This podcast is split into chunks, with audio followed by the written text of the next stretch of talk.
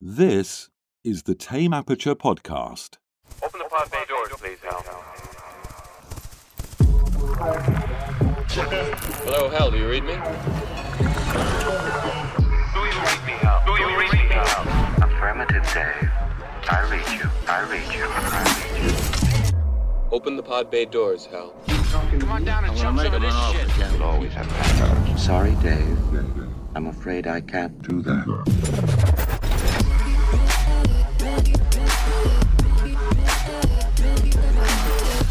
Welcome to the Tame Aperture Podcast, where we talk all things movies from first time directors, indie films, art house, and much, much more.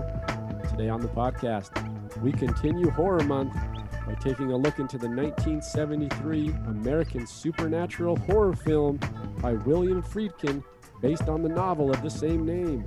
Yes, we are talking about The Exorcist, starring Ellen Burstyn, Max von Sydow, Lee J. Cobb, Jason Miller, and Linda Blair. When a 12 year old Regan is possessed by a mysterious and devilish entity, her mother, Chris, tries everything in her power to get her help, finally soliciting the aid of two priests to exorcise the demons. I'm Gabe Bienendahl, filmmaker, film instructor, and movie enthusiast, and I'm joined, as always, by Alan Martindale, veteran podcaster, editor, and horror film fanatic. How the hell are you, Alan? We're finally doing it, man. We're finally doing the scariest movie ever made, the best horror movie of all time, the movie that sent paramedics streaming to the theaters to to aid in the people who were passing out and vomiting and convulsing because this movie was so terrifying. Sensing a large amount of sarcasm coming from your voice. Look, it, it was. Uh, I, I remember. So I've.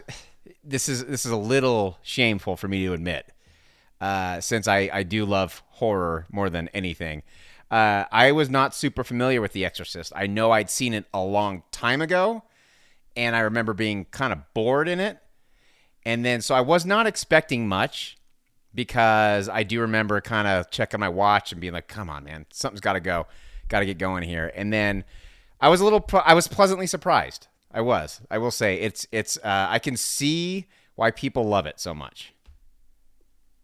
It's interesting because based on the level of sarcasm coming from your voice in that initial read, in terms of the scariest movie ever alive or ever made, uh, I was sensing a different uh, ending to that sentence that you just sputtered out. Maybe. Well, here's the thing: is it scary? I don't think it's very scary. It's uh, it's creepy, and I think if you're super religious, I can understand how it would be very scary. Yeah, I think there's uh, that element of religion to it. It's not, yeah, I mean, it's not scary from the perspective of that creepy clown over your shoulder.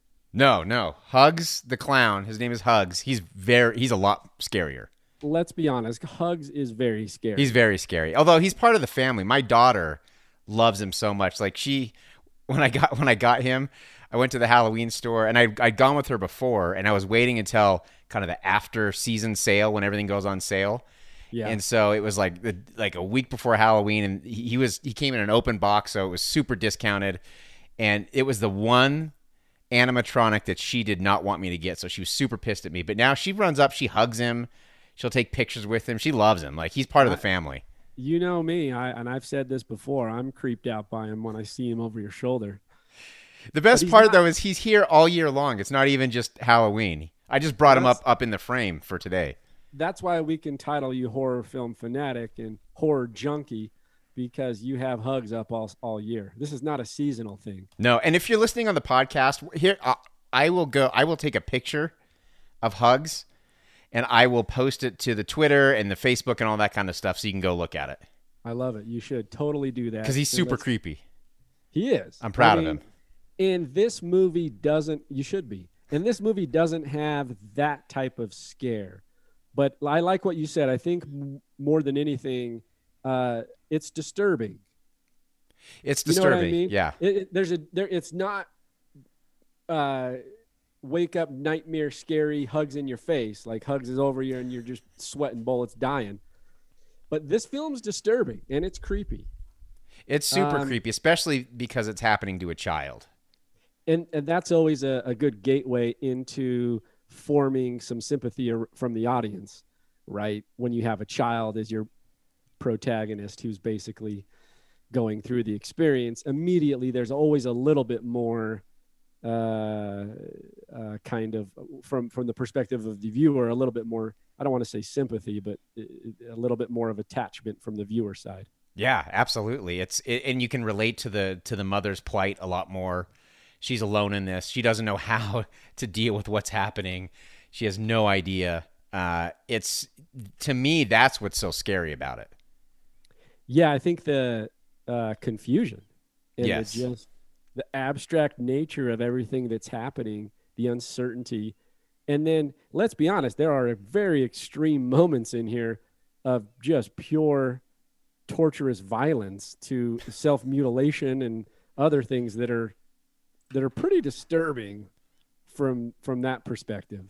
and No. happening to a 12 year old child too is is just the i think that's it's more shocking than anything and i, I don't know i don't know I, it'd be interesting to go back in time and talk to people who just walked out of the theater and ask them what part affected them the most because I, I mean from what i've read i wasn't born when this was made in 1973 but from what i read this was kind of a phenomenon it was uh, people were re- like it was a huge thing. And even when they were shooting the film uh, linda blair who was i think 14 years old at the time had to have bodyguards with her because the religious extremists were threatening were were sending her death threats because they thought that this movie was glorifying satan.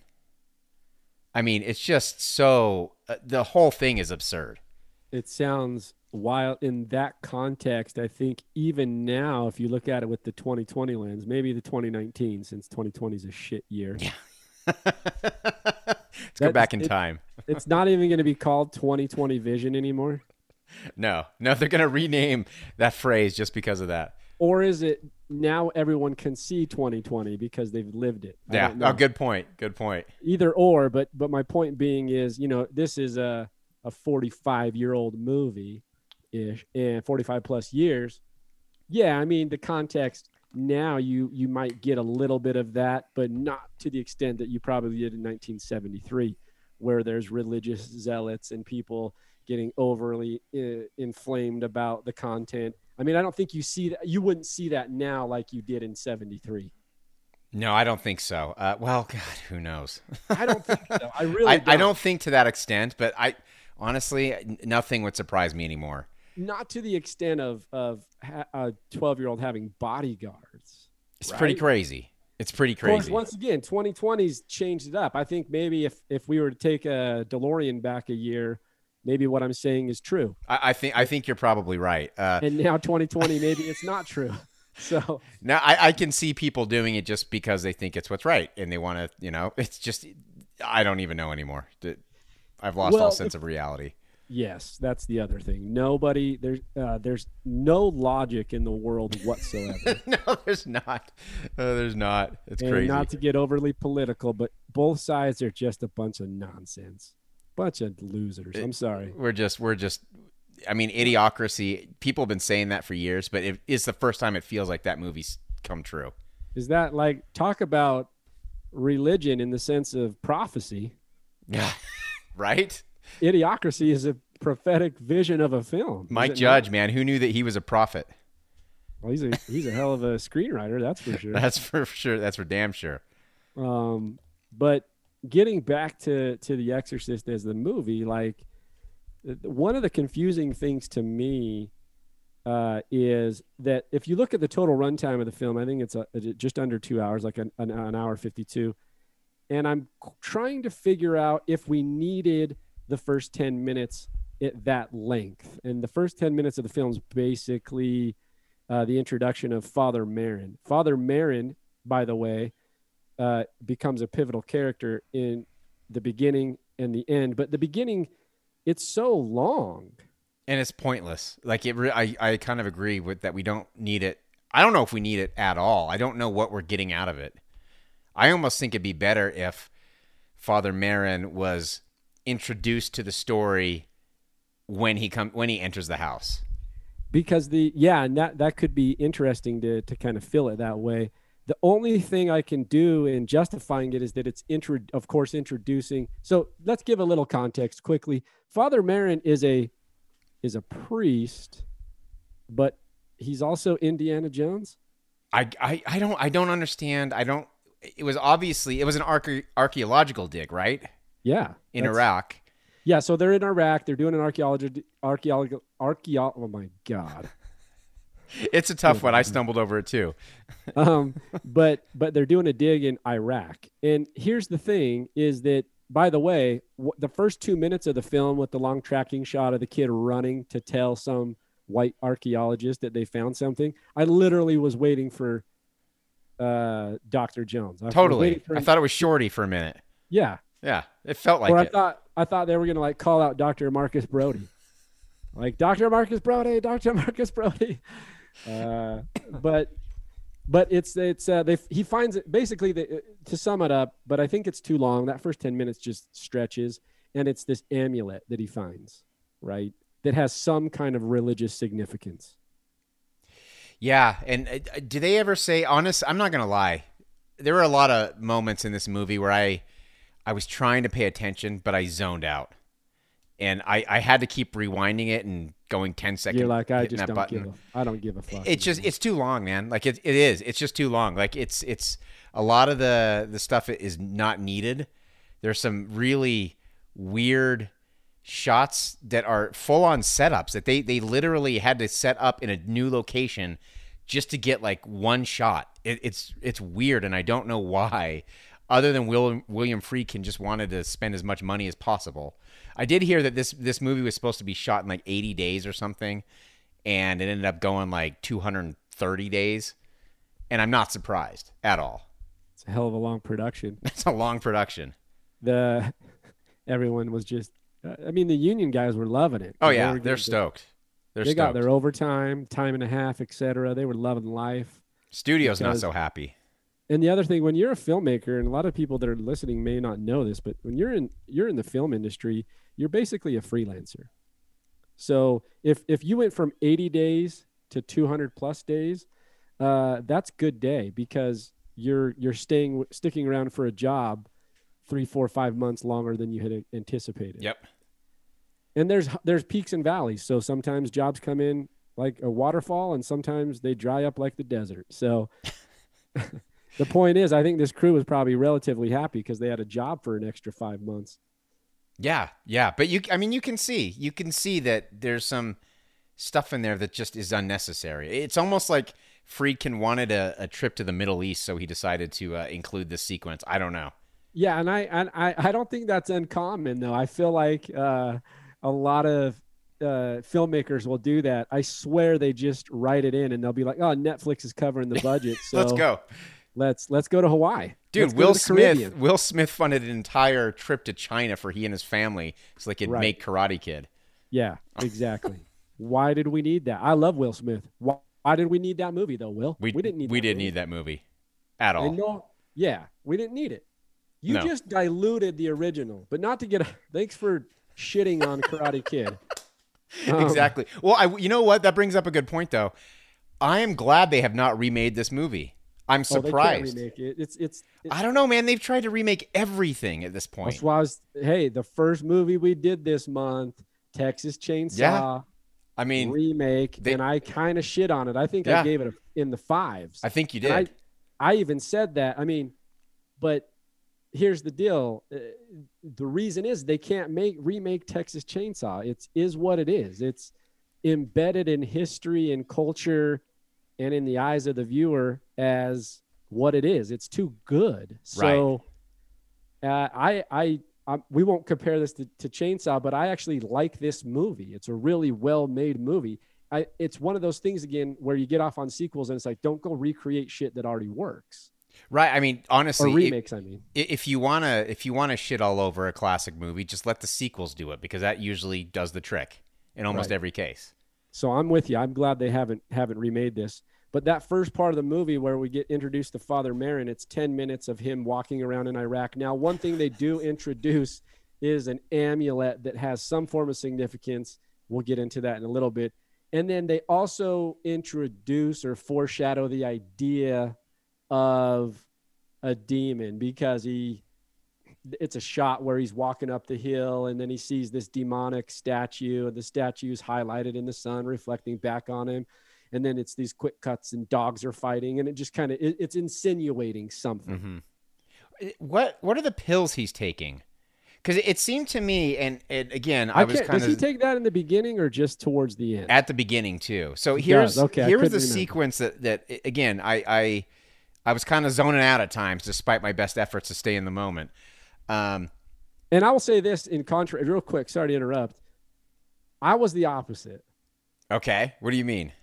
Uh, I, I didn't zone out. Like, remember with Texas Chainsaw, I told you I was like, I was indifferent. Yeah, yeah. It was just like, yeah.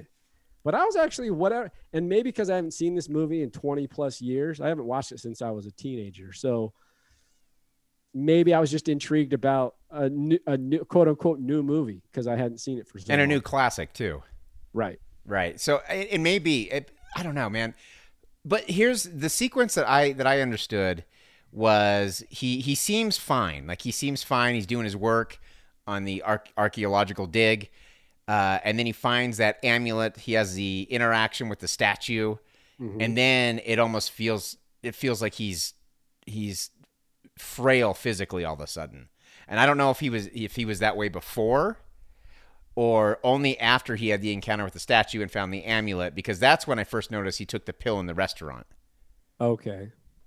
So That's I right. I don't know I- if if his interaction with the statue caused him to be shaken and all of a sudden now he's a frail old man. I mean he was old before, but now he's really like kind of shaky and and seems really disturbed and and something's bothering him and I didn't catch that before. So So my thought on that is that uh, this interaction takes place in Iraq between him and some demon.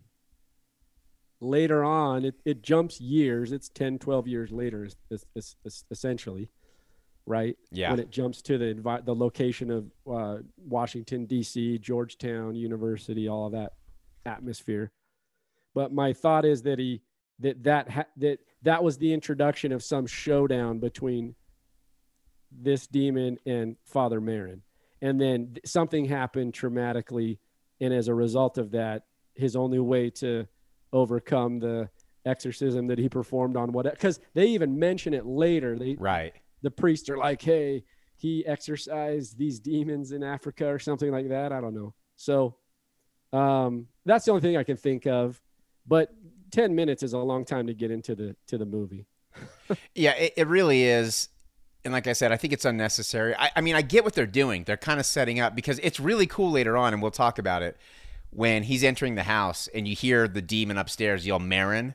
Like Yeah. that's that's cool because that feels like old foes are gonna go at it again. You know, it feels Yeah, like another showdown. Exactly. And and I think if you're gonna have that that introduction with Merrin at the beginning, I think you either have to go into more detail about what happened to them, or you just explain it expositorily. Like you just you just discuss it in the dialogue. Yeah, and I would prefer the the the, the first of those because Sure.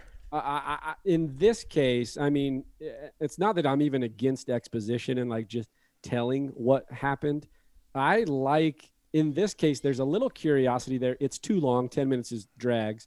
But well, it especially when it's ten minutes of him just walking on a road. yeah, I Not- mean, even the I I like this movie, but the pretentious push in Oh. on his face when it goes in, goes in, goes in, and then all of a sudden it cuts to the demon statue, and you're like, okay, now There's so much of that in this movie. is Sergio so. Leone? Is that what we're doing here? We're doing like a wild spaghetti western? Is what's going It on? it does feel like Friedkin thought he was making some very important. I mean, and I'll talk about Friedkin a little bit. Uh, Yeah, let's be clear. Friedkin also made the French Connection, which is a fantastic. He made. movie. I didn't. I didn't even know this. He made blue chips. He did. I Yeah. did. I had no idea. I love blue chips. Yeah, he's a good filmmaker. Right. There's no doubting that. Right. Right. Not many people like blue chips actually, which is surprising. I, I was looking at it and I, I'm surprised at some of the ratings, but I Wait, love is, that movie. Is Blue Chips the one with Shaq and Penny? yeah, Shaq and Penny and Nick Yeah. Nolte before he became an absolute drunk. I liked that movie. It's and I actually great. like. I thought it was a fun movie. Yeah, it's great. that- I love but it. that's because I like the NBA. I like basketball. Yeah, me too. That's kind of my thing too. So, uh, but yeah, I mean, yeah, Okay, he's, no he's good. basketball tangents tonight. No basketball tangents. Yeah, I know. tonight. And I Other will than- say this: you Other than fuck the Lakers. seriously, I don't even want to talk about that right now. Uh, but you brought up Chainsaw. I made a promise to myself: I'm not going to bring up Chainsaw one time tonight. you just did. No, I yeah. starting now. I'm Right now. kidding. No, I'm, I feel you. Um, but that 10 minutes is long. The next scenes basically it establishes them in Georgetown University, Washington D.C. area, and it introduces, um, uh, what's her name, Chris, who's Ellen Ellen Burstyn, um, great actress, and uh, her daughter Regan, who's played by Linda Blair, and Chris is a film actress Pretty famous too. And and in the story she yeah she's very very well known. And i guess she's in that area of washington d.c because they're making a movie. Um, she even has a pa const- her assistant or whoever it is. No, no, not a pa but an assistant. And um, they're living in this house and uh, with their daughter who's 12 years old. By the way linda blair very like a very cute little girl. Like very like innocent very like in the opening of her introductory piece to her character. Like she's very cute just very like you know bubbly and kind of uh and uh but the the the scene is the inter this is the my first question. Question number one okay? Okay. and it's not hard one. It's not overly complex. But chris hears something in the attic. Okay chris hears something that she gets up. Then she go it proceeds to tell the housekeeper or whoever it is the caretaker The hey, Nazi. the, there's rats the nazi there's rats in the attic okay so question number one for me is what was in the attic I, I It think wasn't it's rats. I think it's implied that it's the demon. I think that's the implication. I don't know, but that's the way I took it. So we knew it. We, we- I mean, even watching it, you would know it's not rats. It's a horror Right. film. But, But, in, in late, I know it we're- never explains it. I'm confused. I, I mean, I was. I guess I'm presuming it's the demon, but it it doesn't go any deeper. Like, why is he in the attic? You know what I mean? Eh, and this is there's so many things in this movie that I think they either need to drop altogether or they need to go into some detail on it or at least have some sort of explanation. And it, it kind of it kind of bugs me a little bit that we get lots of stuff like this throughout the whole film. Uh, I don't know what's in the attic. I don't know why it's in the attic. I don't know why it hides out in the attic first. Um, I will say, and I know I'm jumping ahead a little bit. When she goes up into the attic, that was a that was a creepy scene. I really enjoyed that. I liked it because there's no music. There's very little music in this, which I actually I thought was very effective to not not overload it Yeah. with that, and it made it a little bit more realistic. Um, but I like that scene when she's up there. I think it's super creepy. Yeah, that one happens a little later Right. after. Yeah, but she hears the rats again, and then she goes up. But that is that is.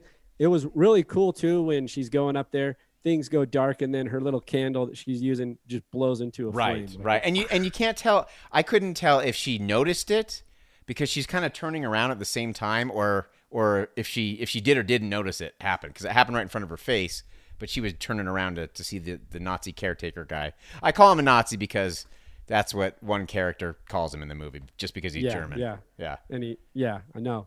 He, uh, no, that attic scene is good. Here's what I'm trying to piece together in my mind, and maybe I'm, and, and you help me answer it or think about it. Because after she goes and hears whatever it is in the attic, when she goes t- to check on her daughter in her room, her daughter's window is open. it, is this before the bed starts shaking Yeah, yeah. This is at the very beginning. This is right after we get out of that hellhole 10 minutes of. okay okay I'm, I'm being over dramatic. I'm, I, it's not Right. that bad, but it's that opening 10 minutes. Now we're, this is just, the, to be honest, this is the beginning of the film. yeah this is where it should start Um, but her window's open. So now I'm thinking, okay, Regan's window's open in the middle of the night. It's a little bit cold outside. And the, the theory for me would be that the, I guess the demon came through the window and into the attic right past Regan's bed. i guess so the way I'm I, kidding. I was joking because I- well, why would he go right past Regan's bed? yeah, exactly. Well, and the, the thing is, the way I kind of uh, looking back on it, the way I kind of interpret it is when she when the, when Chris does go in the attic, I kind of feel like she's letting it loose. Even though the caretaker Yeah. went up and put traps in there, because we see the traps that he set out. So we know for sure that he's been up there. But for me, it kind of feels like when she goes up there, she's letting the demon out. Yeah, I like that. That's that's that's probably what happens, um, and that comes a little bit later. She she goes up there later, but because right now this this next ten minutes after that, we're just basically we're we're, we're- establishing characters. So Right. Chris Regan, and they have a real nice dynamic as a father or a father as a mother and a daughter. I like it. What did Then you think al- of Chris as a character?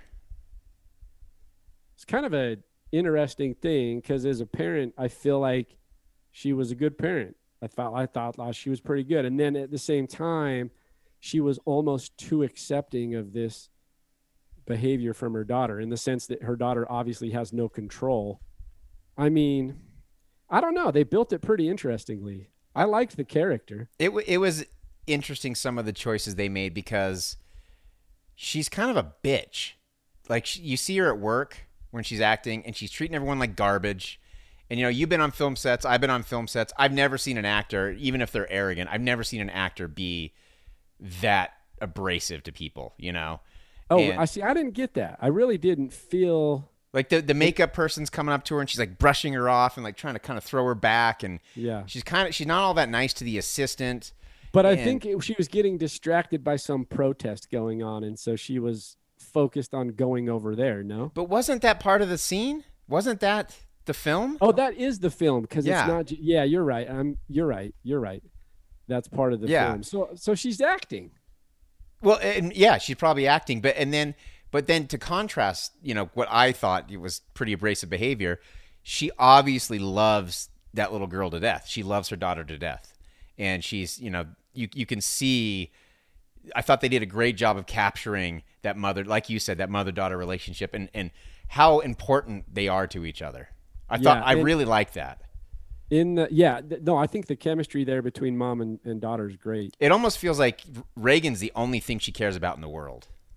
Yeah, yeah. All the other stuff's just subsidiary. It's just secondary. I mean, even when her uh, assistant says you got an invitation for dinner at the White House, she she doesn't bat an eye. Like she doesn't seem to care, you know. Yeah. But when when Regan's there, she lights up. And I, I thought the, the movie doesn't work if you don't have that established.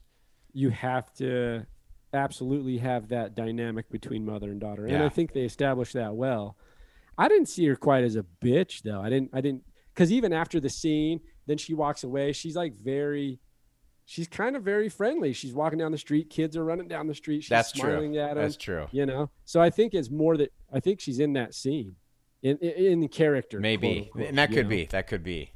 But this is where we also get introduced to um, Father Karras, right? Uh, incidentally, he's on this area close to the set, and he's walking. It's just a shot of him. We don't hear him. We don't, or we don't hear him say anything or do anything. We just see him walking by, and in the background, that's a wrap because they're filming on the university property. So uh, we we get it, just a cross introduction of of. Uh, uh, Father Father Karras. This is an interesting character Yeah. because I, I wasn't sure how to break this one down. He's a psychiatrist priest It's who. it's interesting. Oh, sorry. Go ahead. I, I stepped on No, you. no, there. no. That was that, that was the Well, because intro. after this movie, you know, I, I'm a sucker for for possession movies and exorcist movies and stuff like that. I love them. Like to me, I they're do so too. much I, they're they're they're very they're they're intriguing. They're interesting. They spark my curiosity for sure. Yeah. And after this movie, obviously, this is kind of the movie that that that started that genre. And after this, it, it's almost like they went down the road of priests who have lost their way, who who have lost their faith, and they have to find their faith by conquering this demon. Like it's very cliched. And they didn't really fully do that. You could tell like he, he wants to leave because I think he wants to be a real psychiatrist, you know? And I, Yeah. I think that's kind of why he wants to leave and he wants to be with his mother and, and all that kind of stuff. But he does, he's not a priest. I, I thought 100% that they were going to go with the priest who totally lost his faith. And when his mother died, I was like, oh, that's what they're going to do. They're going to go down that road now. And they Yeah, didn't, thank strong. God, because that's so overplayed. but to, so it's just interesting. He's a very curious character. I, I I don't quite think I grasp the whole point of having the mother storyline. Yeah, I think we uh, the, his character is interesting because I do sense and you do feel the internal conflict, and they're definitely playing with, like you were saying, the science versus religion aspect. It, it's interesting Right. they married the two together. I thought they did it really well. I did was quite- too. Quite, interesting how they did it because um, what ends up happening is is Father Karras, who's a psychiatrist, like you said, he's got the conflict of like I want to leave the church and get into science purely, or or you'd be a psychiatrist. Um, but I thought they married the two, like you said, together really well. Yeah, it's it's very interesting. Uh, I I wasn't expecting that, and I thought they did a good job. because we make a uh, I don't want to jump forward too quickly, but but basically what ends up happening uh, right before, uh, or I should say right after, um, Chris comes home, she has this real kind of uh, loving moment with her daughter, and then uh, they're down in the basement looking. It's, it's obvious they're like renting the house or, or whatever, or Mhm. you know, and uh, her daughter pulls out a Ouija board. Ouija board, yes. Like Okay, so so, happy when I saw that. Now we're gonna get get something going. It's like, yeah, all right, already, already we're getting creepy. But I like what what I do like that Friedkin does is creates a atmosphere that feels authentic. Like a lot of times when you do introductions to certain spooks and spectaculars, it's like very campy and very like, oh, like here's the sh- big close up shot of the thing moving in. Oh, she found a Ouija board under Yeah. the bed. The And ominous like- string music the starts string playing. Start exactly, and I like that he creates something authentic. Like, hey, mom, look what I found, and she almost plays it off like it's kind of jokey. She Yeah. doesn't have it. She doesn't care. I mean, it's just a it, it's a Ouija board. This right? is kind of like in, in most haunted house movies where like the kid will find a doll or something, like a creepy doll. You know, like she plays it off just like that. It's not like a big Right. thing. It's just like, oh, you found a cool thing. All right, let's let's let's play. You know, It- it's it's like everyday life. Exactly. And then this is where it kind of gets interesting because there's a little bit of an introduction there uh, where they have the, they pull the Ouija board out, and then she says, uh, Regan says something about Captain Howdy, Captain Howdy. Which I, I love it, man. Like the, the real name of the demon in this movie is Pazuzu. Yes, and, And- that's what I was. The question, one of the questions for me was, at least when I was watching it, as I was going through it in a linear fashion, who is Captain Howdy? Yeah, it's the demon, right? And that would be, yeah. Now Yeah. that we've seen it, and uh, and I didn't go into all that research, but we know that it's the it's the demon that's. I would imagine he's introducing himself because she's obviously felt or seen or done something Right. with the demon, right? Right. Because she knows him by name. I think he's just introducing himself in she, like sheep's and uh, wolf in sheep's clothing. Like I'm Captain Howdy. It- you know what I mean? It's a very Stephen King esque name, like something so uh, out of the 1950s. Like yeah, I like it. It's funny, and it's I- it's great. complete contrast to the demonic name. Is it Pazuzu? Pazuzu, I think that's it. Yeah. Which is a- By the way, did you did you did you catch? They did show Captain Howdy a couple times, very briefly. I did not. You have to. You have to. Plug Okay, they have one. two. They have two spots where they flash him on the screen. Okay.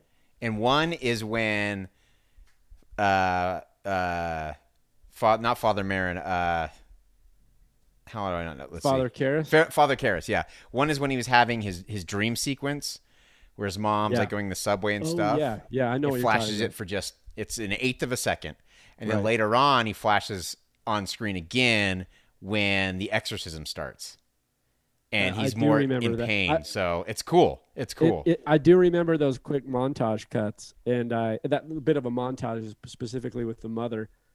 Um, and I did, and I remember seeing something flash, but I wasn't putting two and two together. I didn't realize that was actually him, the demon. And if you're the- out there, go. I mean, it's it's a creepy little thing. Like it, it doesn't.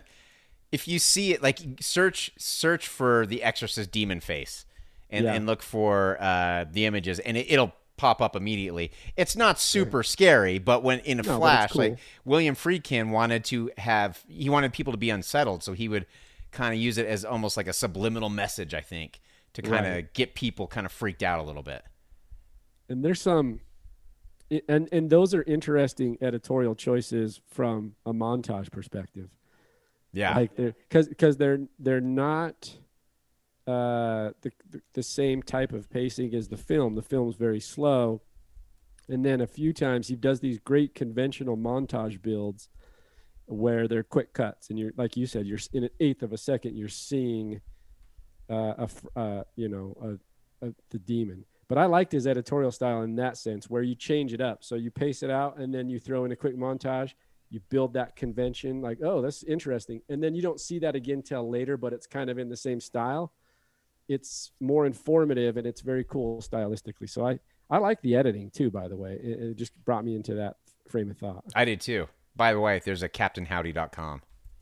captainhowdy.com Uh, I love And this what- stuff so much. what what comes up in in captainhowdy.com It's just like news about the actors and like when William Peter Blatty died. I mean, I don't think it's updated very often, but it's it's well it's just we might stuff have like to come that. back to that at the end Yeah, we will. It's yeah, it's a very old website. That's hilarious. Um, and then, uh, but they get the Ouija board. Now she puts her hand on it, and they say, and there is some form of movement, but they they shrug it off. They wrestle. They play. They go to bed. It's over. Uh, quick introduction. Now we shift the story from Regan and Chris to a little bit of Father Karras, where we get an introduction of who this guy is because up to now, and we're 20 plus minutes in now, roughly, and now we get Father Karras, and Father Karras is basically, um, he's walking down the street. He looks like he's coming back from somewhere, but he goes into this old rickety apartment, which I thought was his initially, but then as we get in, we introduce that he's basically there to visit and check up on his mom. Yeah. Uh, um. I, again, I don't quite understand. I don't know what this is motivate. I don't know what motivation this is giving him. I I, liked it because uh, to me, it, it- I mean, it's simple, and I think the motivation for me, at least, is just to show a, a certain level of the character, like the sympathy of the character, and it immediately for me kind of identifies what kind of person he is to a degree. Yeah, I mean, I I I, I get that. Um, I don't know. I just don't. Typically, you're going to see some similarity between, you know, the person, you know, the character loses and the person that the character has to save, and I don't see many uh, similarities between his mother and Regan. He. Uh, he looks after her. He wraps her leg up. He checks on her. He leaves her some money. Right. I, by the way, I had to turn on subtitles when he was talking to his mom, and when he was talking to his uncle later, because I couldn't understand what the hell they were saying. Yeah, the mom's very difficult to understand because she's speaking English Greek Yes, yes, or Greek English. yeah. However- it's it's however- tough to understand. I, I I had to turn on the subtitles. and and uh so and and those are i think those scenes might even be reversed i don't know but they're in that we get the introduction the parallel sides of each character we get Right. regan and chris and then we get father Karras, basically yeah we're introduced to them um what's the initial thought quickly on him as a character i mean we kind of talked about the dynamic between mom and daughter what do we what do we like what do we like or dislike about father Karras? And you know what? I'm gonna kind of uh, I'm gonna uh, pull a Gabe on this one. I just kind of indifferent to him. Like I don't dislike him, but I don't. I don't. He's not super engaging or charismatic. And to me, like this, is the the parts with him and his backstory. That's when I started to get bored. That's when I was like, okay, come, let's just get to the creepy stuff. Um, I, I don't know. I, to me, and I, I, I think I'm in the vast minority here, but I just don't.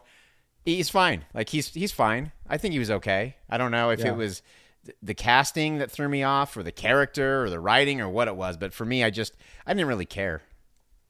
Again, didn't dislike him. Just didn't really didn't really have any feelings for him. because we talked pretty. I think we liked the characters of mom and daughter at least to a degree, Mm-hmm. uh, and you just were like, give two shits about Father Karras. Yeah, I, I really couldn't. Like I like Father Merrin much more. Father Merrin's interesting. Uh, I liked Father Karras because, you know, once again, I'm a sucker for the traditional approach to a character, which is to show the self conflict, internal conflict. Because the follow up scene is him uh, just having a discussion with a fellow fellow priest about his internal conflict of religion versus psychiatry and wanting to get out of the practice and get out of the, you know, the structure of the religion and this internal conflict. I mean, it's a bit of a an easy ploy to use to develop the character in terms of the, the duality, but I liked it. So I actually liked him. I think what's what you're saying for me, at least I can understand what you're saying, is the indifference comes in the fact that I mean his character and the performance itself, and it's probably how Friedkin wanted him to do it, but it's very subdued. It's just a subdued, low, kind of droll paced acting style, right? Yeah.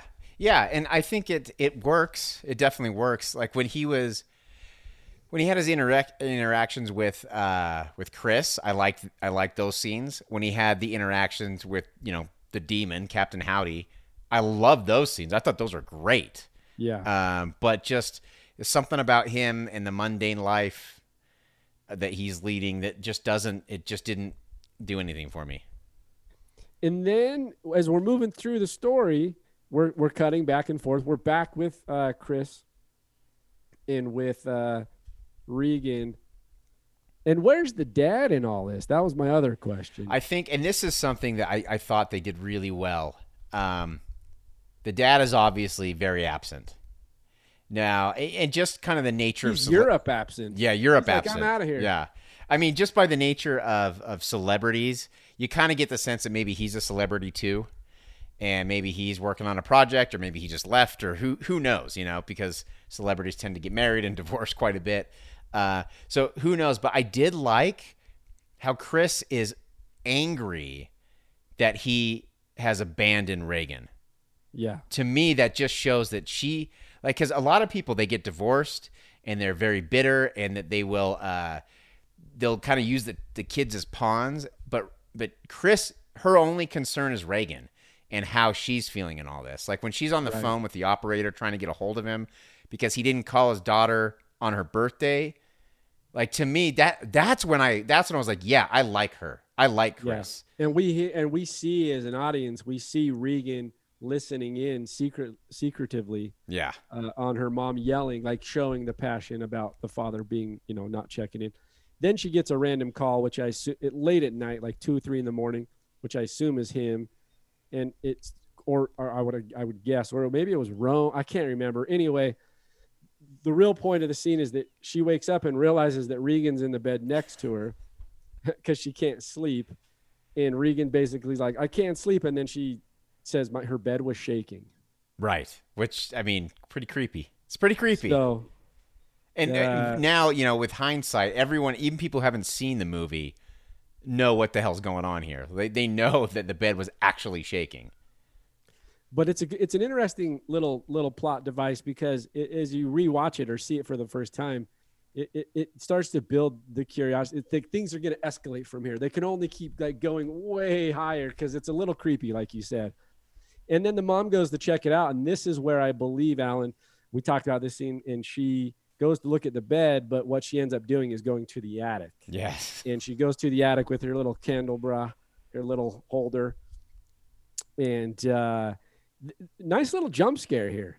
Yeah, it was cool, man. It was cool. I, I was, I honestly, it almost, The Exorcist is so well regarded that you almost, I, I, I- for me, I'm thinking, well, there's probably not going to be many jump scares. It's probably just going to be, you know, one of these uh, really pretentious, in, important horror movies, and they don't t- typically do that. But yeah, I was, I was pleasantly surprised with that. That whole attic scene, like I said, freaked me out, man. It, it was creepy. The attic scene's freaky too because up to this point they haven't sh- shown any handheld shots, and everything's been pretty smooth with really consistent movement. And when she gets up to the attic, we see a POV of a handheld. Yeah. And for me, to a degree, I think for anybody almost, there starts to because you're both seeing it from the perspective of the person, and the image on the frame starts kind of moving as if you know has that little bit of wobbliness where we've been so straight laced up to this point. I mean, that's a that's a real good shot because then it cuts to it's a weird cut too, by the way. I really studied this scene. I know this this particular scene because I thought it was interesting how they cut it too. Because she's walking forward, and then the POV shot, and then all of a sudden, that cut was weird because the the uh, the candle blows up big, Mm-hmm. right? Which is like a startling for me. That's kind of was the startling thing because she gasps, and then she. It's a weird cut, by the way. If you rewatch it, she turns around and she sees the Karl or the what's his name, the the Nazi. The, Well, we did we did talk about his having uh, the first ten minutes being Indiana Jones, and it would make Right. sense to have Nazis. Nazis fit right in there. Yeah. Uh, by the way, But the- anyway, good scene, well cut together, nice spook scare, really well done. I liked it a lot. one one character I, I actually really want to get your impression of this guy is uh what is his name the director uh Burke Dennings Oh, I can't remember. Yeah, this goddamn guy this goddamn guy what did you think of him I mean, I thought he fit the mold. he sure did Now, now, not here's the deal. Look, we we know that there's stereotypes, point blank, period, in whatever it is. This would definitely fall under one of those. So I understand that not all directors are like this. And the feature film that I edited, the director was nothing like this. right was so.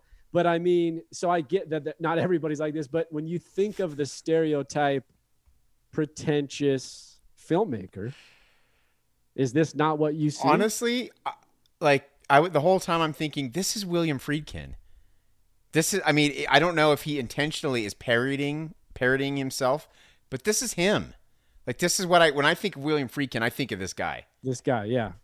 It's definitely a self reflection. This is a mi- I- I hope mirror so. character. I This is a hope mirror so. character of him. because I think Um, I think Friedkin and, and, and I I don't know much about him, but the stuff I've seen from him and the interviews I've seen with him, uh, he takes he seems and I could be wrong, I could be way off in my perception. He seems to take himself pretty seriously, and he seems to take this this exorcism stuff very seriously. I don't know if you've seen that new documentary that he made. It's like the devil and father son. I- I'll look it up while while we're doing this. It's awful. It's on Netflix. It's awful. It's it's supposedly following. Um, I didn't even make it through the whole thing. Uh, it- it's supposedly following a, a real priest as he performs an exorcism on someone, and William Friedkin is featured prominently in this thing. And he- Well, I have some news for you as well. We'll save it till the end. But now you're saying he has an actual documentary about an exorcism. yes, That he's he's he, because now he's the filmmaker and the resident expert. Yes, uh, ex- yes, exa- that's that's the whole thing. Is like because he made this movie 40 years ago, he's obviously the guy who knows everything about exorcisms now. Well, here's the thing though. Like if I was making a documentary about exorcism, I might want him in it too because culturally, the the dude built one of the biggest movies. Cultural standpoint, Well, oh, no doubt. I mean, know what I mean? No, no doubt. Uh, I I would want him in it. He directed it, and he put himself in the movie prominently. Oh, he directed it. Yes. I got you. I got you. I didn't. I didn't catch the two sides. no, Okay, because so I, I totally, I totally agree. If I'm making a documentary on exorcism, I'm absolutely trying to get an interview with him. I want him in. I want him in the doc for sure. First, I'm going to go Linda Blair, and then I'm going to go Friedkin. Totally. Linda Blair's Linda. I don't know. She did, she was great, but yeah, I'm with you. I got you now. So he was directing and starring in yes, his own documentary. Yes, exactly. It, I mean, it's it's just like uh, it's kind of like how I don't. There's a, a a zombie documentary. It's about zombies, and of course you have. Only you would know that. I know it's great. Of course you have Bruce Campbell, Ash from Evil Dead. You know, like. You, you, and, and you have all the and you have uh, uh, Simon Pegg and you have all these guys who have made zombie movies. Obviously, you do that, you know. But uh, I, I don't know if you you direct it and make yourself a, a starring role in it. in, in your own documentary. Yes. Well, we'll get into Friedkin a little later. I have a couple pieces of news Okay. It's by the way, the, the doc is called The Devil and Father Amorth. It is on Netflix. I do know that.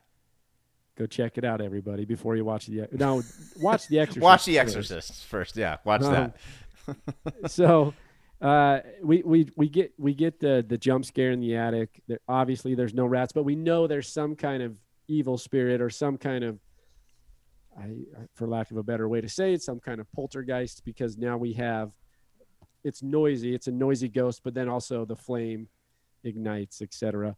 But now we go back, and this is the whole editing style, which is like let's show mother daughter, let's show father Karras right? Because now we go back and now we're getting back for a few minutes into Father Karras's line of action, his story, which is his mom's now in the hospital. Um, she's I don't did she fall anyway? She was or she's in a psych ward. No. Yeah, what I didn't this I didn't get. She had um what is it? She had uh, it's a thing where blood pools in your leg, edema. She had edema in her leg. And from what I understand, again, I had to turn on subtitles while uh, Father yeah. Karras is talking to his uncle. But from what I understand, somehow that affected her brain. So and no no hospital would take an edema case, and so they put her there. I I it, the logic is pretty shoddy, if you ask me. I didn't I didn't quite understand it. And he arrives and is he's basically telling her, "Look, I'm going to get you out of here." Right. you know and uh, it is it, it's also a very creepily shot scene in the sense that like it feels very one flew over the cuckoo's nest psycho war. Oh yeah, dude. When all those people are coming up to him and coming up to him and touching him, and- oh, just I just want to start swinging. um and then once again we go back to a line of action and and uh, chris is at home having a party with i can presume to be the cast and different people celebrities etc she's having a party at her house And this is where the, the director gets pissed drunk, just out of his mind, lit, and starts calling the, the German guy a Nazi. yeah they're in the kitchen and he's just going over him calling him a nazi pig and he's just Again, what is this? I mean, I, I kind of understand what they're doing here. I, I kind of like later on, it kind of dawned on me that we need a motive for for potential murder here. Uh, Yeah. But I, I really didn't understand. I don't know. It just the whole thing didn't seem like well it. It seemed we're not unnecessary. sad when he when that's it. When he when he meets his demise, we're not sad. True. I don't care at all. In fact, I didn't even know who they were talking about. For a second, it took me a minute. I'm with you. I was like, wait, who's? Okay. Oh, the direct. The direct. I had to look oh. it up. I had to look up the character name. Yeah. Uh, but they're the, so they're at the party. He's getting pissed drunk. He's basically a douchebag, and then uh, they're all having a grand old time. And Regan's upstairs, what we presume to be sleeping, and then she makes her way downstairs. And here's where we get a. fr- this was uh, an interesting scene. This was a spooky scene. It was creepy. It- uh, honestly, this this is one of the scariest scenes in the movie for me. she comes down and uh, she says something to one of she. It's like a prophetic statement in a way that she says. She says you're gonna die up there. you're you're gonna die. She's talking to an astronaut or a pilot or somebody, up you know, and then pees on the floor. Eh, what would you do? What would you do if your kid, if you're having like friends over and you're having a good time and your your kid gets out of bed, comes down, says like tells one of your friends that they're gonna die, and then pees on the floor? like, what are you doing at that point? She's also very what w- kind. She's kind of weary. She's kind of. It almost feels like she's sleepwalking, and her mom is like, "Oh my!" And she grabs her and they go upstairs and she gives her like a bath and like tries to like whatever. She's not feeling well, right? So there's obviously something wrong. That would be the biggest concern for me. Like not only the embarrassment of like your your kid coming in and peeing on the party floor, but on top of that, just the the concern. Like okay, well that that's it's so in a way out there. Like that- Right. there's a lot of concern going on in my mind, is what I mean. Well, especially I mean because Regan, from what we've seen so far, is a sweet girl. Like she's very nice and Right. kind and fun Good loving. contrast. Exactly. So it was it was the fact not only that she pees on the floor, but that she says you're gonna die. You're gonna die. oh man! And I again I like this could have been a very easy. They could have gone the route of Chris getting upset with her or being super embarrassed or that she wasn't at all. she doesn't care. She, all she cares about is the well being of her daughter. And I, I again I love that they do that. The movie doesn't work without it.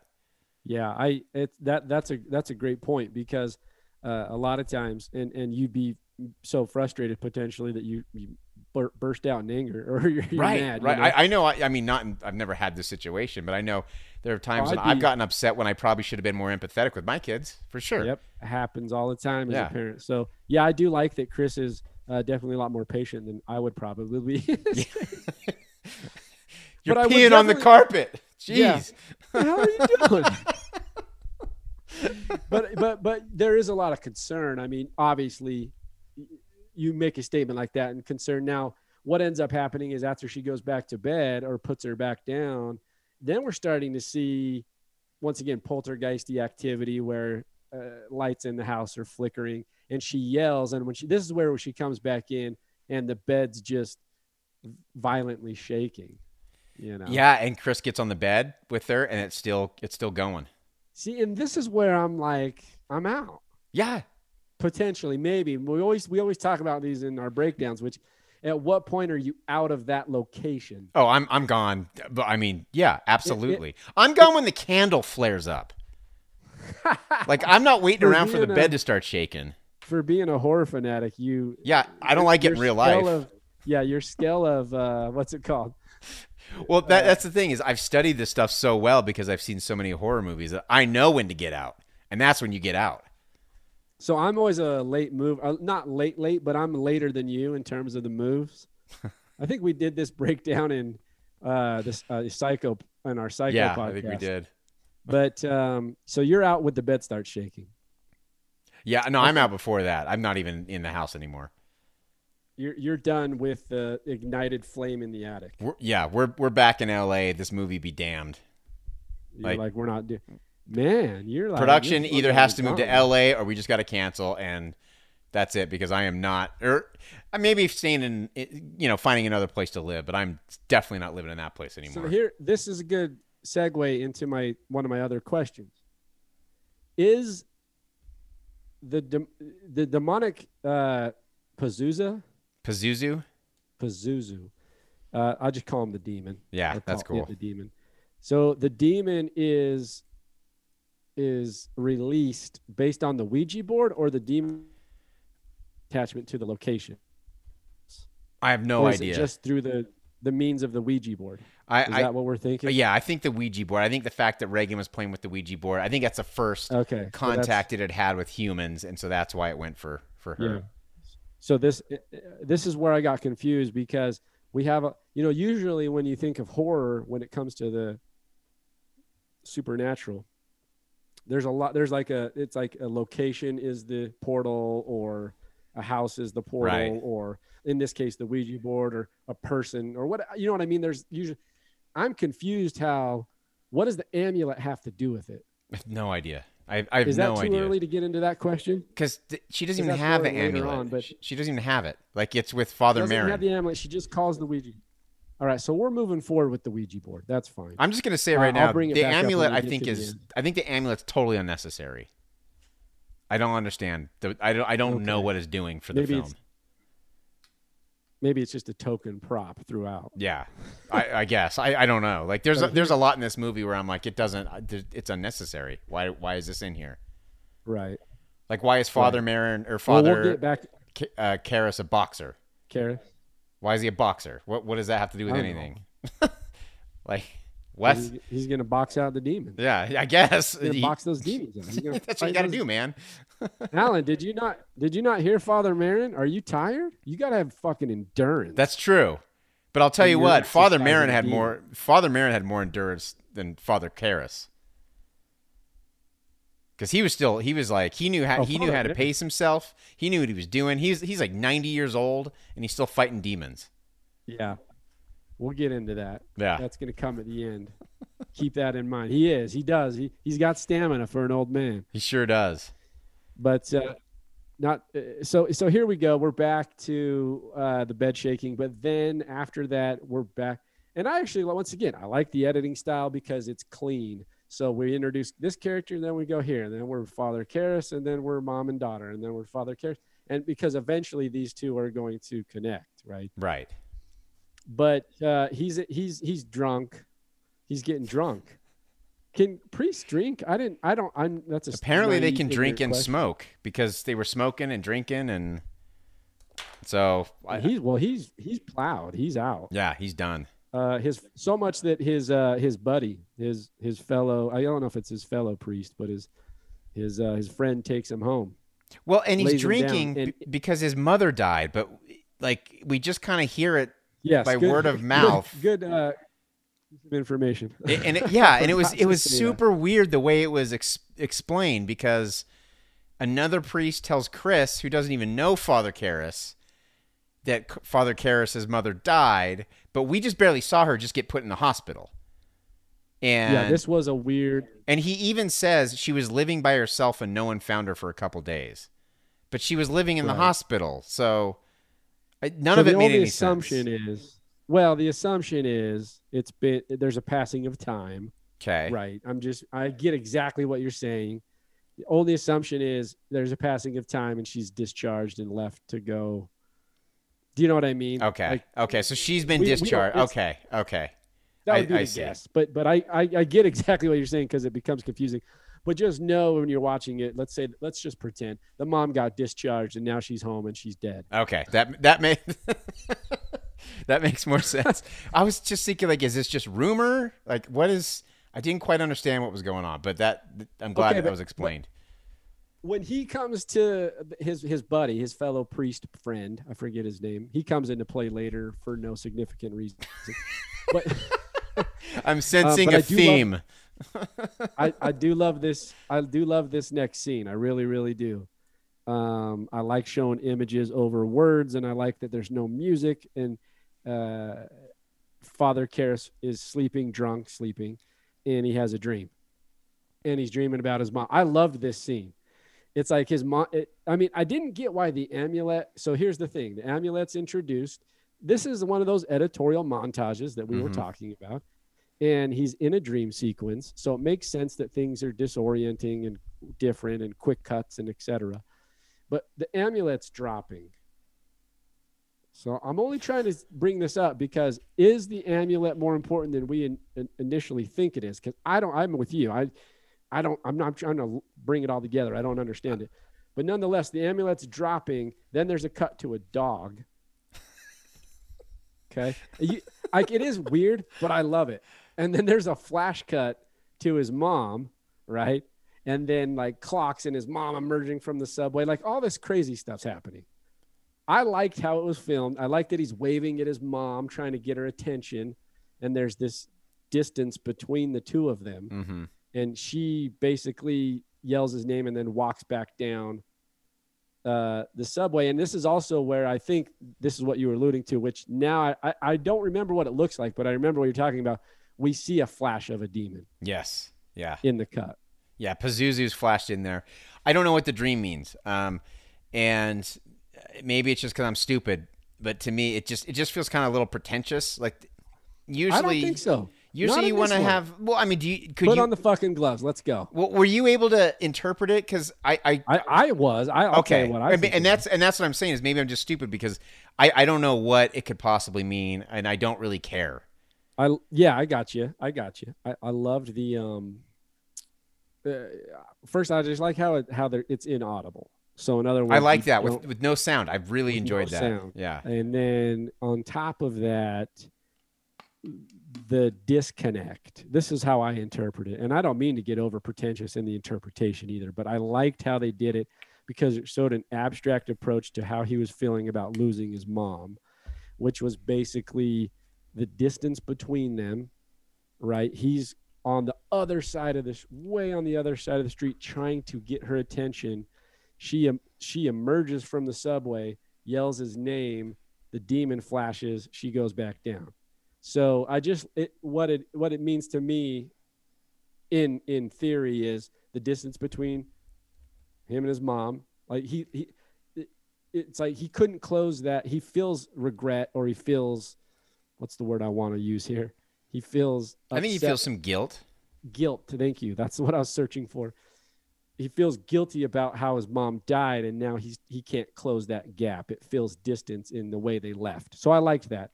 I, I actually didn't until you mentioned it. Didn't understand or remember. I remember seeing it, but not understanding the flash of the demon in those cuts. And I think that's just introductory to the demon for whatever reason Right. having some weird connection to Father Karras. Yeah, I think I think it's it's more supposed to be a subliminal type of thing, and and maybe I don't know. Okay, all right. I just thought of this, and I haven't I haven't worked out my brain, so stay with me. Okay. Um, this could be this is a very very rough draft. Maybe because you got a dog, you got the amulet, you got the dog, you got Subway, and you got the demon in there. Yep. maybe the subway is hell. Maybe he's worried about his mother going to hell. Yep. The dog is a hellhound bringing her to hell, and a de- Yep. and of course there's a demon which is associated with hell. Maybe maybe that's I don't know. I, I like where you're going with that because now that you that's what when I was saying like emerging and then submerge like Yeah. up and down right? So hell in the Yeah. subway. So yeah I like I like it. Okay, I do. All right, yeah. I'm with you. I'm I like that a I'm lot. a freaking genius. genius. We should call this podcast Breaking the Exorcist. Exactly. by Alan Martindale. Damn right. It's what I do. then we get a uh, a cross cut scene here. Regan's uh, now in the psych ward herself. She's yelling and screaming at people. Um, Oh my people- god! And I, I gotta say, this movie is comedy at times. It's funny, and I don't think it's intentional, but it's funny at times. Like when she is, uh, when she's she's with the doctors, and there's something about kids swearing that is hilarious to me. I love it. It's like my favorite thing in the world when kids swear. oh, it's like she throws it out too. And she when she she calls him a fucking bastard, Yes, and she spits in his face. And I to me that's just comedy gold. And I know it's supposed to be disturbing. It's supposed to be like, you know, you're worried about her, but to me it was just funny.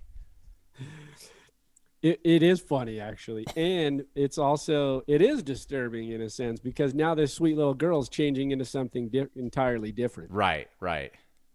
Um, but it what, what there's definitely some comic uh, relief to it as well. I loved it, man. I thought it was hilarious. Um, but now what we're getting is the introduction of the doctors quote uh, or scientists, right? So we have the scientific approach, the science, the science nature to it. Uh, she's they're talking about the convulsion in the bedroom and the spasms and all these things, and they can't. They're trying to uh, identify the problem. Right. And they don't and they have no idea what it is. They have no idea, and so they're When they when they make the house call to her though, it's another funny part. they come in the room and she's flopping up and down on the bed. That is hilarious. I don't know how that was even scary in 1973 because that's funny. When she's like, "Mommy, help me," and she's just like up like like speed sit ups. It's hilarious. That was so funny. The uh, the doctors tell the mom though it's something in the brain. That's all they say, and they they try to basically identify it. Um, and so this is, I think they say a lesion, don't they? I think Yeah. they say it's a lesion in her Yeah. brain.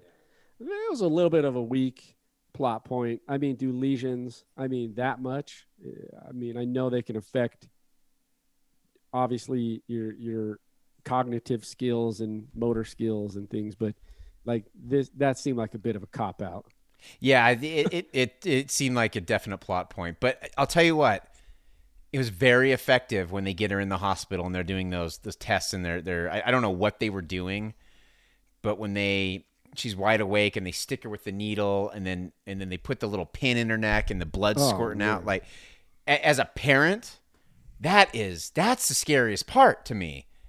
Because I mean, I my daughter hates needles. I took her to get a flu shot the other day. Yeah, and that was traumatic for me to see her have to like worry about like obviously the shot's not so bad but it's the the whole waiting and worrying and and and getting nervous. Like to me it's terrifying. I can't imagine being in a in a in a medical room a sterile room like that with doctors all around and i'm on the other side of glass and seeing that kind of thing happen to my kid would would wreck me. To me that's the scariest part. Yeah, because they well, I mean that parental uh, when when you're unable as a parent to do something for your child uh, when they're going through some kind of traumatic event, it's probably one of the worst things possible. Absolutely. So- Especially when, when something is like this, you have no idea what's going on.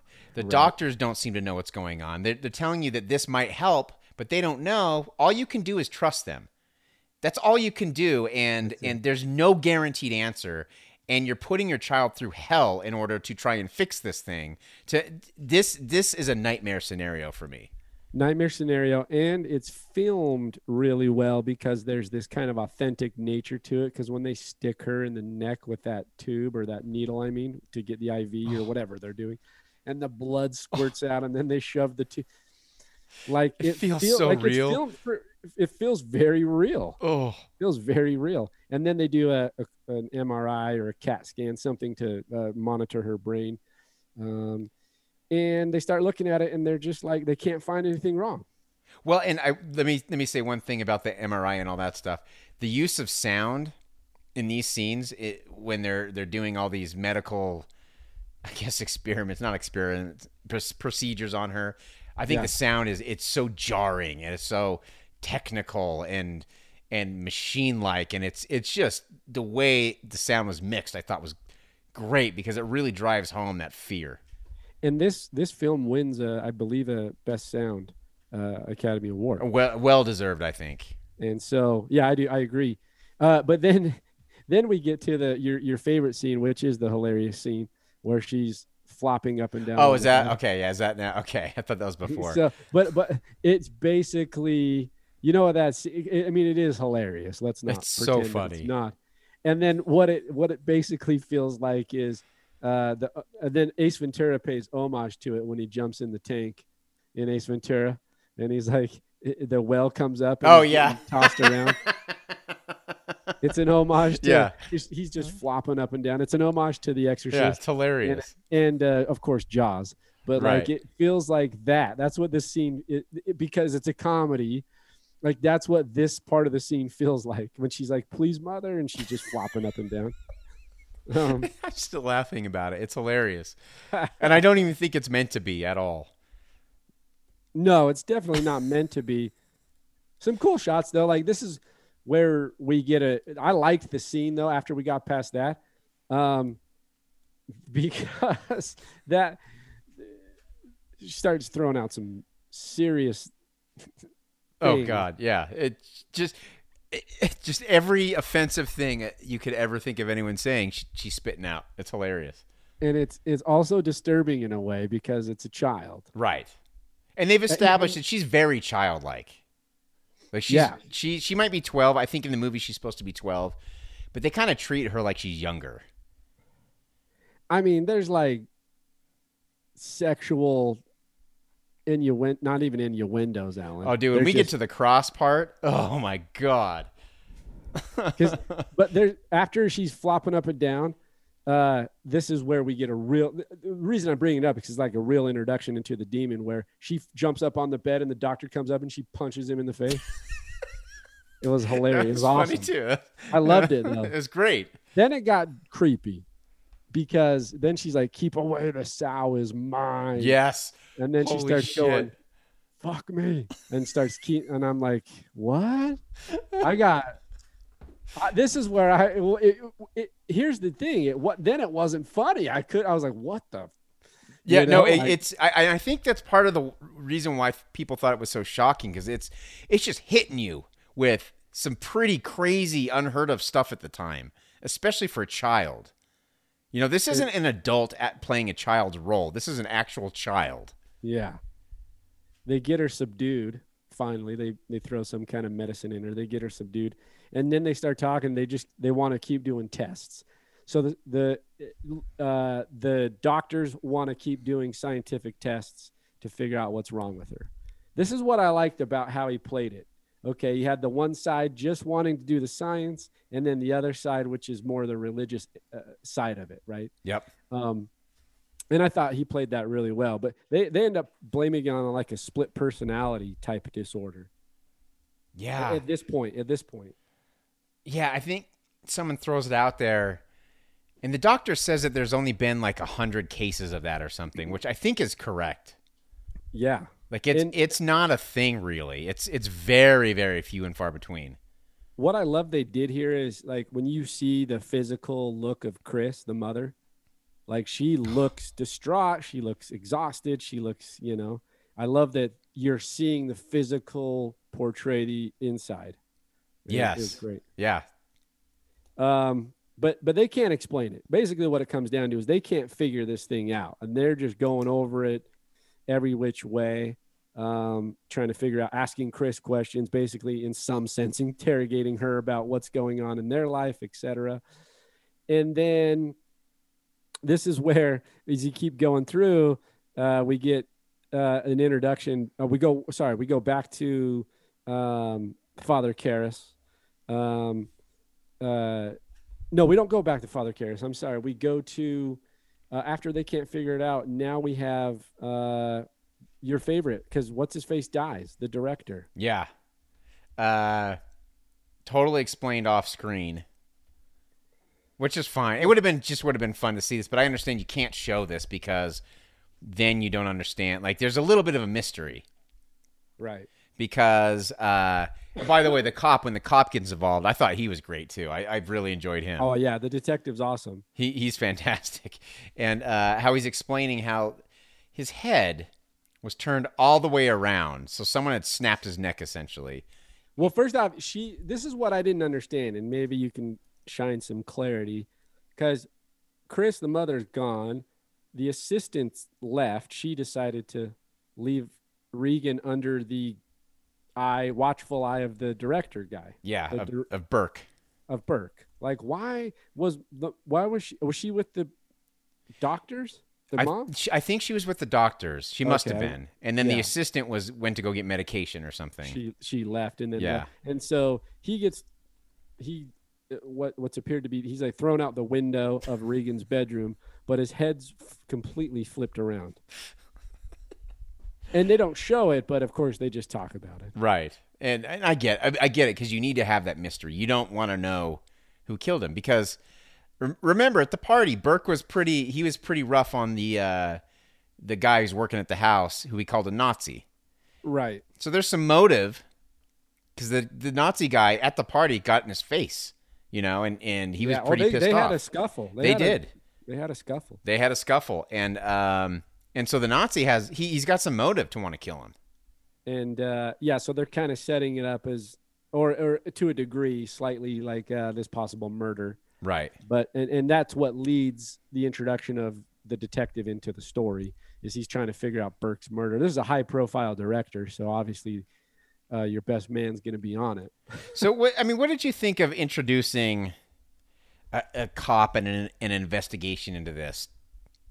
man this is where i mean i thought here's the one thing he does well when you take multiple storylines and you're able to figure out how to intertwine them i thought he did that pretty well there's there's a level of it that becomes unnecessary from the cop perspective i don't know that you it- it's that b storyline even almost c storyline really Right, it's not right. even the b storyline it's the c storyline um i like his acting i like the character but it's and, it, and it's fine. It, it helps flow, but it, it also in it. Look, I also understand this is based off a novel, right? So in the novel, you can have A, B, C, and D storylines, and and and it all can kind of work. It's harder to do that in a two-hour formatted movie. Yeah, not only was it a novel, but they they let the the writer of the novel write the screenplay too. Which I thought he did a good job. I thought he did too, but you know, sometimes you want to you want someone new tackling the work so they can figure out how to adapt a little bit better. I just thought I love the character of the cop. I thought it was a little convoluted, uh, primarily for when it comes to the ending, because I think it would have been a much messier ending than it actually was, uh, because you have police involved. Right.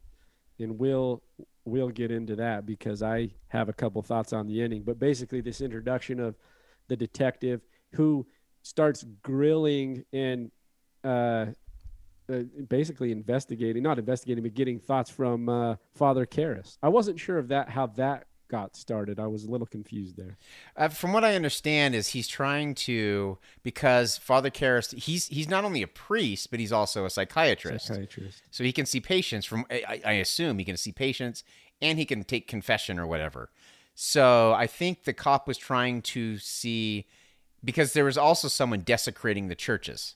That's what it was. And so Because they're talking about witchcraft or homicide. Yes, and so I the cop it, it seems to me like he thinks the two are related, like the, Right. the same person right. did both, and so he's trying to to kind of press Father Karras. You know who. You know anyone who could do this? You've been talking to anybody? You have any patients? You have any uh, parishioners? Anyone who you think might be, be doing this? And Father Karras is, is kind of hiding behind the patient, what is it, doctor patient confidentiality thing. Right. And there's there's some fun back and forth there, and I th- I thought that was really cool. No, I agree. There is some fun back and forth. It's almost like the um the detective in Psycho, you know? Yeah, yeah, yeah. It has that kind of vibe where uh Milton Arbogast Arbogast, that's right, Arbogast. and uh it, but but that, that kind of sly detective vibe where they're not pushy but they can formulate questions in a way that they get the answer they want and Right. uh i like yeah i agree with you there's a little convolution to it you don't potentially need to see storyline but for what it's worth he makes it work oh, for sure. I, I just think I mean this movie desperately needs to be cut a half hour. A half hour needs to be cut out of it, and I don't know I where did you do love it. the the um when he talks about watching movies and critiquing film Yeah. because this is the detective talking to Father Karras right. And I was thinking, when I was watching that, I'm like, hey, I love this guy. He's talking about how he likes to go to the movies and then he likes to break them down and analyze them after. I know this one. I was like, hey, that's what we're gonna do, man. Yeah, no. And he's like, my wife hates it. You want to go to the movie with me? I got tickets. Um, But what the hell was that? Was he trying to bribe it? What was that? he was trying to bribe him, Is that what it was? I mean, he's That- bribing him with movie tickets. I guess. I mean, it's. I mean, it was funny. I mean, a movie, first of all, that Father Karras has already seen. So it's not like a sneak preview. It's not like going to a premiere. It's just like, hey, I got some movie tickets. You wanna wanna go see a movie? I think he says Othello or something. Yeah. I don't. And it's like, dude, if if you're gonna bribe someone, you- you're gonna reach. You want to reach a little higher than movie tickets. Father Karras even says he's like, I've seen it six times or something like that. exactly. It's like it's not much of an incentive here. Nice try, dude. Uh, so, uh, but but it, so there's the introduction, and then and then we go back to the storyline again of of Regan and Chris, and Regan's in the hospital, and she's uh, now she's strapped down, like Yeah. she's going nuts, like absolutely insane, and and you're starting to see like physical scarring or in some kind of mutilation. Her face is getting, her lips are dry. She's dehydrated, cuts on her face, you know. Is this So- where uh, she grabs the psychiatrist by the balls? Not, I think, I, I, don't know. It's in that ballpark. Yeah. Again, that's hilarious, man. Like that's that She, that's slapstick comedy, and it's not meant to be. It's funny.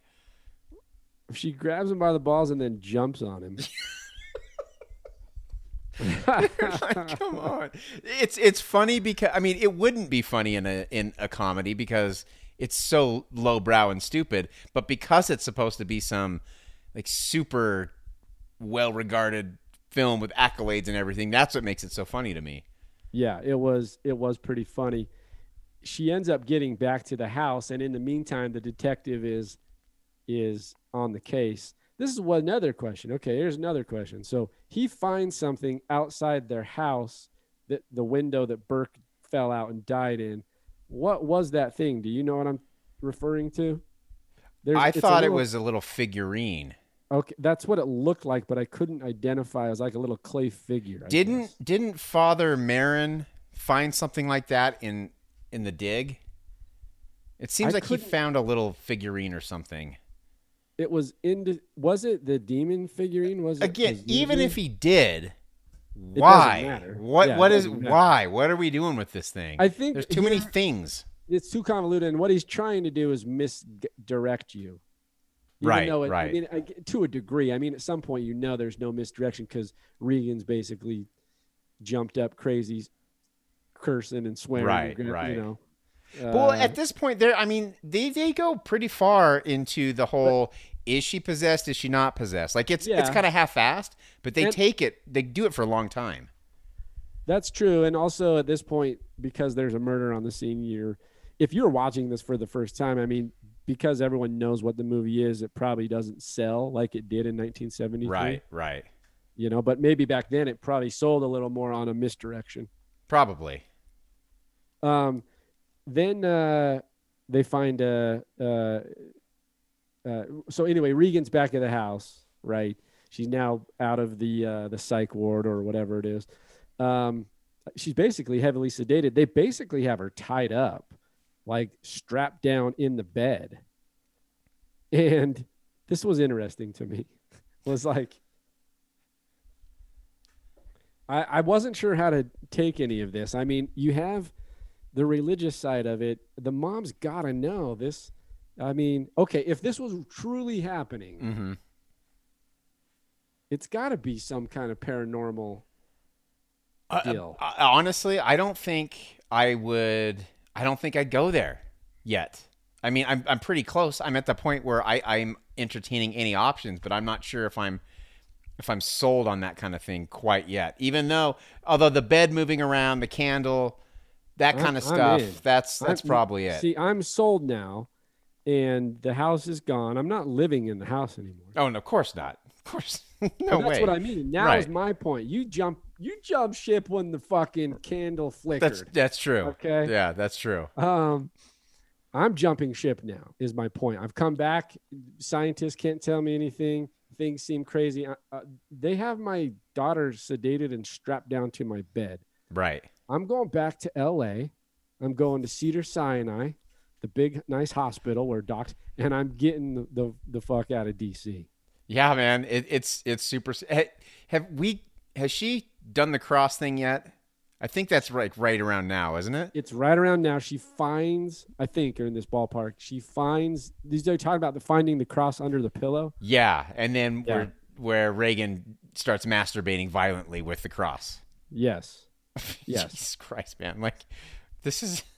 It's a child, you know. Like, uh, if this was an adult, I'd be like, okay, this is a little over the top. But because it is a child, that's what makes it so shocking. Um, yeah, I. This is she's like you said. Just leave it there. Um, There's blood. Let's just say there's blood. A lot, a lot of, blood. and also Chris comes up. This is Oh. where she punches her mom too, right? Yeah, she does. She does a couple things to her mom. That's for sure. Uh, and and this now there's no there's no question. Yeah, because the door slams. She's trapped in door the room. shut, the, the the sofa slides in front of it. The dresser comes tumbling at Dresser her. comes shooting over. Um, and she's saying, It's pretty bad, Oh, man. Like, it, I mean, when like first of all, she's being very violent with that cross, so there's blood everywhere.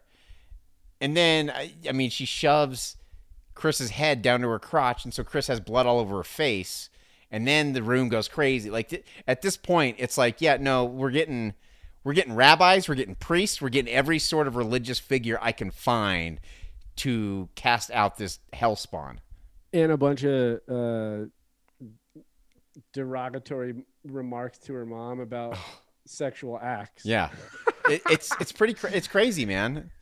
I mean, uh, and then you know it's a demon because now it refers to her daughter.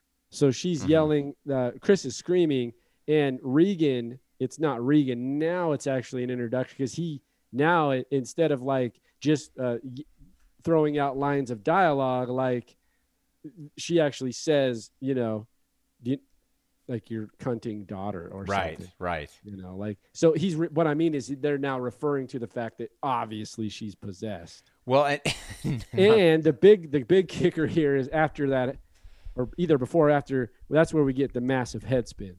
yeah, this is the first time we get the head spin where it, the head turns all the way around. Doesn't I mean, doesn't hold up. That effect doesn't hold up.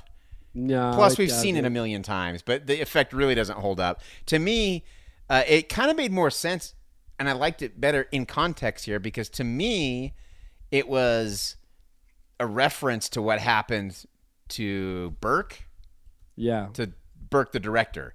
Uh, that's kind of how I took it. And not only that, it's when the head spins around, she goes, Do you know what your cunting daughter did? Talking about Right. the murder. And this is where Chris realizes, Oh my God, my daughter killed is, him. uh she she's a murderer. Yeah, she's a murderer. So to, to me, it made a lot more sense. And I mean, because obviously everyone has seen that effect. Everyone has seen the scene, you know, the where the head flips around. But uh, it makes more sense in context, and I like it now. Like I, I honestly thought I was going to see it and be like, oh my god. But in the context of the murder, I, I really liked it. I thought it was cool.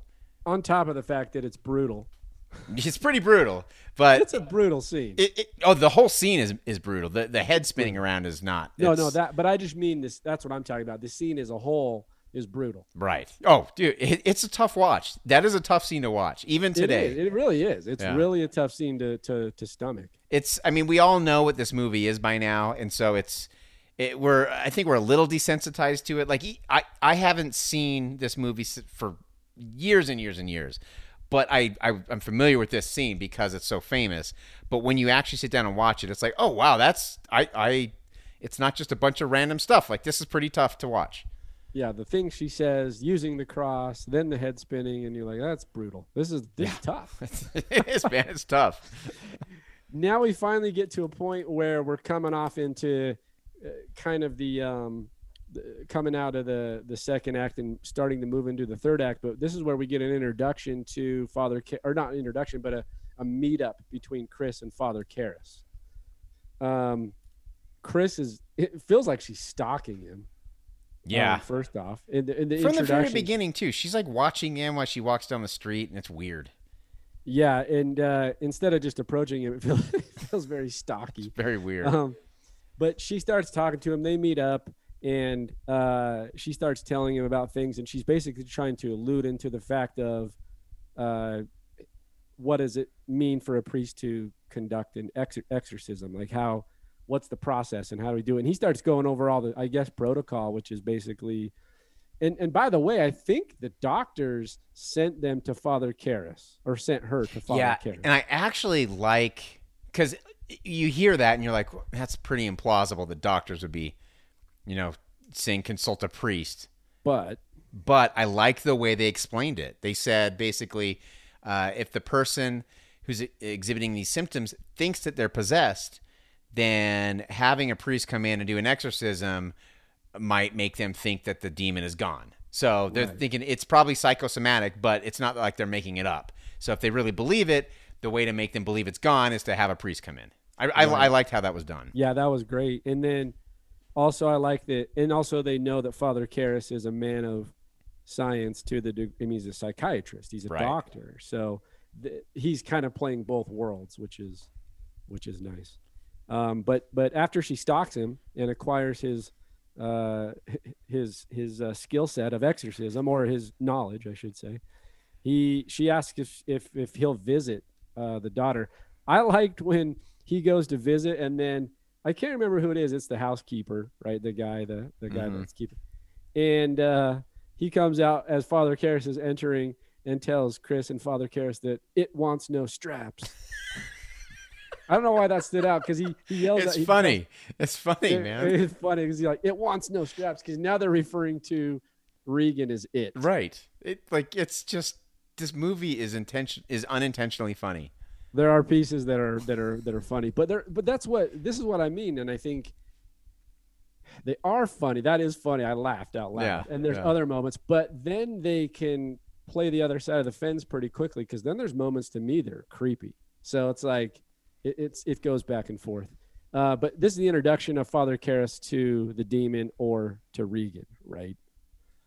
Um eh, they have like a conversation basically. I like I like these scenes. Like I I enjoy it. I think it's cool. I, I this is the first time where I'm actually engaged in what Father Karras is actually doing. Yeah. Yeah, I like the scenes. I actually like the mother scenes because I like that. But this actually is a strong scene because uh, they start conversing in a very formal way, Right.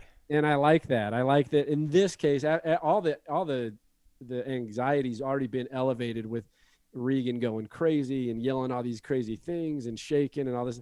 And this scene brings it to another. It drops it back down where it's this interaction between good and evil, and I liked that. Yeah, because it feels like cat and mouse. Yes. feels like two adversaries who who are enjoying the fight. and up to this point, it feels like uh, Father Karras, I mean, uh, that Regan or the demon, I should say, is getting he's getting the better of it. I feel like. Yeah, I, yeah, I think so. Uh, I, I just um, because because he's playing him. Like he's setting he know then you'll see this later because it's more of a casual formal conversation. Because he's building it's he's building some kind of trust in father Karras and that comes into play a little bit later Yeah. which, which we'll discuss. But uh pretty simple scene there. Basically that's what what what goes on. And then um i wasn't sure about the drawings. This is the other thing he's like i think he's maybe this is my other question, which is uh, after the introduction, they both Father Karras and the demon get introduced, and it's it's a cool scene. He's examining Regan's bedroom, and he sees like a drawing, like a kid drawing mhm. of a lion, and like I was like, I didn't get what did did those mean anything? Was there any significance to these pictures that she was drawing? Uh, not that I know of. I have no idea. There's so much stuff where I'm just like, I don't get it. Okay, I didn't think there was, but I put that on there because I was like, what they why are we showing because a lot of this film you don't get a whole lot of close-ups except for in those conventional montages. And most of it's pretty medium to wide. And then all of a sudden we're showing this shot of a lion drawing and all her different, you know, It feels like it should be important. Noodles. Yeah, that's Yeah. all. Maybe I just got maybe I just got overly analytical with No, it, I, I agree because it, it is kind of jarring just the way it's shot, and then all of a sudden we're in a close up. It it feels like it should be something of of importance, and it's never mentioned again. Okay, so here's the other thing. Now, uh, he, I think he believes. I think Father Karras knows that it's uh, some kind of demonic possession. See, I don't he's think he al- does yet. I do. I'll do. Hold on, and then I'll let you go. And then I'll let you go. He's on a roll. He's on a roll. let me get through it. The only reason I say that I think he does is because if you watch his, I like his performance. And when they're in the basement talking, Chris and Father Karras, Chris is trying to like, what does it take to do an exorcism? And he's going in his, it, I like his eyes. I know this sounds funny, but in the conversation between the two of them, there's a lot of concern and he's looking at her, but he's trying to justify everything, telling himself that this is not, even though I think inside he thinks it is. And because he's talking about the protocols, he's saying, well, I can't ask for because there hasn't been one for since the 1600s and then she wasn't speaking other languages so it doesn't warrant the exorcism i think what i'm getting at is he's trying to build in his own head all the things that would warrant it not being that even though he thinks or even though inside he knows it is and then he says there's no experts there's nobody that does this that Right. anymore Right. No in, one. in this right. in this modern age there's no one that does it I don't. I'm not so sure he he believes it is yet, because I think he's still trying to figure it out. I'm not saying he he is convinced it's not, but I'm not. I'm not sure he is convinced it is a demon because uh, when they're when they're up in the room, Regan mentions his mother dying, and it almost seems like he doesn't kind of it hasn't really hit him yet. I, I think he's really concerned about Regan. I think he's really concerned about what's going on here. He just got pea soup all vomited up all over his stuff, you know. that's like, right so- we get we get our first projectile vomit exactly. Uh, and and so I, I think he's very concerned. It's I don't think it's until he starts walking out the door to leave, because that's when he stops himself and he looks back and he asks Chris if if Regan knew that his mother had died, and I think that's when he's like, oh, maybe something is going on here. Well, Maybe it's worth is- another look. This is uh but this is that happens before this scene i'm talking about. See, but I did it because the way I remember it it? is he left and then he it, it felt like he was done with it. And then something I can't remember what it was but something no, you, convinces him to come back. The only reason i maybe maybe you're right but I, I i don't know the placement of the scene. Maybe we have those scenes flipped but there's a scene where they're in the basement talking and he's talking about how that thing up she because chris the mother tells father Karras that thing upstairs is not my daughter right Like that is not my daughter. And then she goes off and says, uh, she says something to him uh, about a motherly instinct. She says, I know in my gut. And then she says, I want you to tell me that there's nothing wrong. And that thing up there for a fact is not my daughter. And that an exorcism wouldn't do any good. right And it doesn't answer. that's true That's true. And, and it, all it does is, I mean, he doesn't. It doesn't like ponder on a shot of him either, but it just cuts to him leaving in thought. Right. So I think at this point is when he's starting to get shifted, only because of the the motherly instinct that she kind of throws on him. Now I can't remember if that happens. Now we might have the scenes, you know, swapped Right. over. Right. But that's where my point is. I think that's where Father Karras goes. Okay, I think this is bigger than anything we've seen, and this might be a real exorcist or Yeah. a real exorcism. It, it might be. It might be. Uh, I want to ask you before we go any further. Have you been scared yet in this movie? I've been, like I said, I think we nailed it. It was just basically I've been creeped out. But you know, no- I haven't been uh, with the the- ones the one little jump scare, but not. I haven't been scared. okay. I've been freaked and not freaked, uh, creeped out, Okay. disturbed. Disturbed. Yeah. Yeah. You know, um, I. Th- uh, but I think he knows now because now you get the intercutting of like the religious symbolism of like breaking bread and talking about Jesus Christ and all these things. And then, and the cup and the blood and the water and all this kind of stuff. It's his internal conflict again coming up. Like, is all this stuff that I thought wasn't real, is it real? In other words, like I've been, I'm a priest, I'm a psychiatrist, I'm going through this sacrament. But then on the flip side of that, I didn't think any of this was real. And now I'm experiencing all these potential things with this kid that might be Yeah. uh, possessed. And to me, this is when he's like, "All right, I bet this is worth another look. I, I got to go back and, and take another look at this." Right. And Right. and then it cut like it's it's. I love the next cut because it just cuts to her sitting in the In- bed, and just the way she says, "It's a beautiful day for an exorcism." Like it's just so creepy, man. Like it just got my hackles going. It's like, yes, this is awesome. Yeah, that was a that was a and then uh and this this time when he's back in the room now, he's he's got a recorder and he's gonna try to record the whole event because he needs to convince the, the what are they the, the higher priests the uh, yeah, the, the- whatever. damn it I don't know All I know is they call each other Your Excellency and they kiss each other's hands. The diocese The or whatever they're diocese. yeah. uh, but he's trying basically he's doing it because he needs uh, proof he needs evidence and so he's recording it and he uh, this is where i think the demon tricks him again Yeah, I mean, it, it, I, I just, I, I kind of love, I just love this interaction. Is this the one, or maybe this, was the this earlier is the, This is the one where he sits down, he starts recording. The demon says, "What's that?" He says, "Holy water." Well, before that, is this the one where, where the drawer opens? It's that's all the same scene. Okay, so, So that that portion of the drawer opening is just before the holy water. okay, the, the only reason I bring that up is because, This is funny. well, no, but I, I, mean, laughed. See, once again, I laughed my ass off when the drawer when the drawer opened up. well, I, I love it because Father Karras doesn't get rattled. First of all, he just, he's just like, do it again, you know, like. But if you can make doors close and you can make drawer dresser dressers bureaus slide across the room and you can open drawers and you can levitate the bed you can't undo your own straps Yeah, your power there's is some limited. there's some there's some serious flawed logic in the satanic world we're living in You got you. uh someone needs to explain this to me The straps are wrapped in, soaked in holy water. ah that's what it is Yeah. that's what it is Well, if he doesn't know, uh, if he didn't know when I told you that he did, I think he knows now because he comes back downstairs after the holy water incident. Which, by the way, the demon tricks him again because he he he throws water or he tricks the demon. I keep uh, he throws water on it and it's not holy water. He's still trying to convince himself that she's not possessed. Right. And I think they even do I think they play that a little bit too because it's not holy water.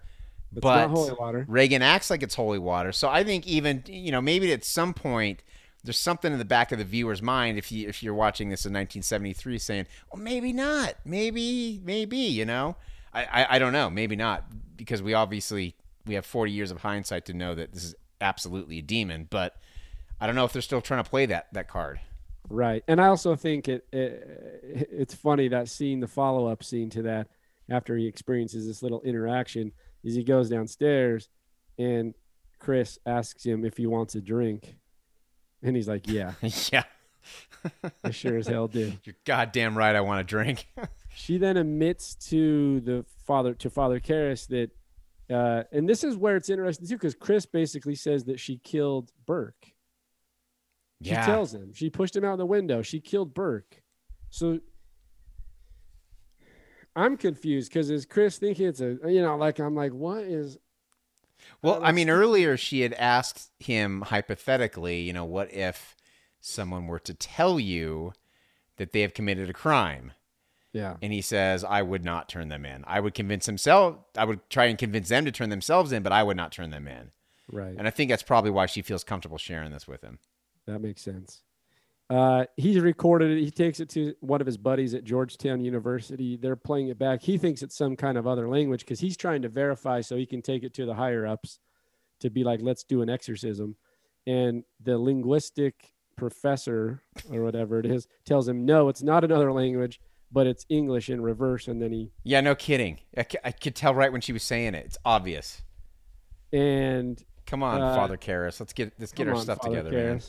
Pay attention. And one of the things that when they played in reverse, the demon screams out is Merrin, which I like. That's thought that I thought that was cool. It's almost like like he's calling for him.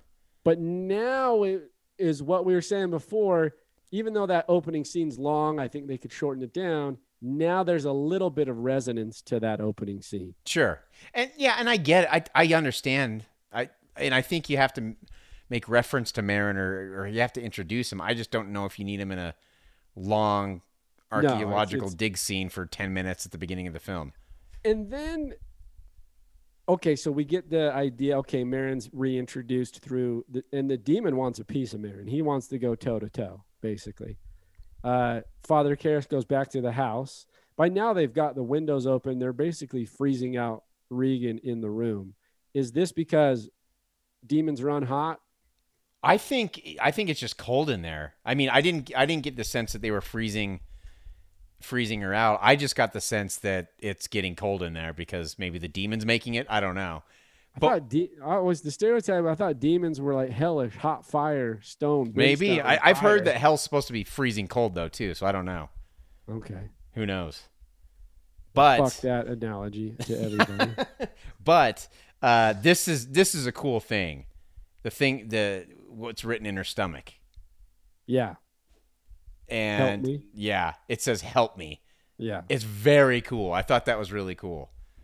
It actually kind of progressively gets not bigger, but more prominent. You yeah, more see- legible for sure. Yep. Uh, so, um, and this, if now, okay, now Father Karras has to know that this is a demon.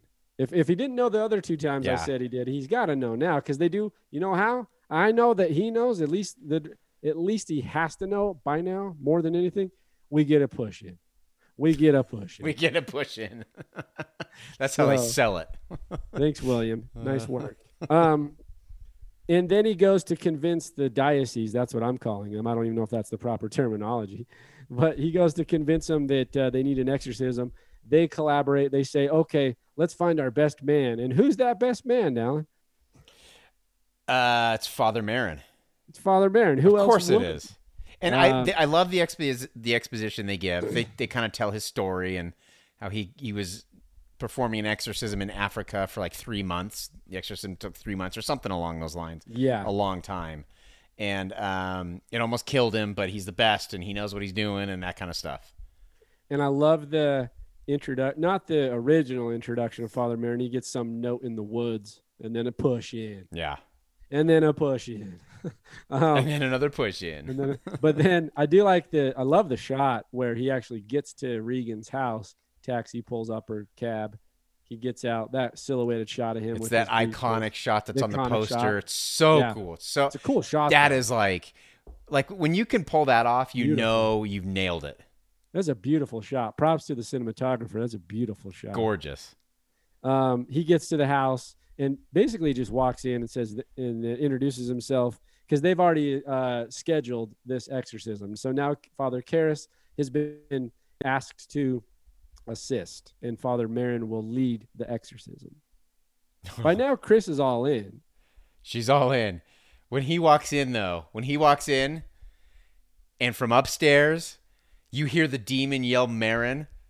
Oh, oh, title fight, man. Here we go. This is it. This is what I've been waiting. I sat through an hour and a half of sometimes boring, sometimes creepy, but I, I suffered through an hour and a half to get to this point.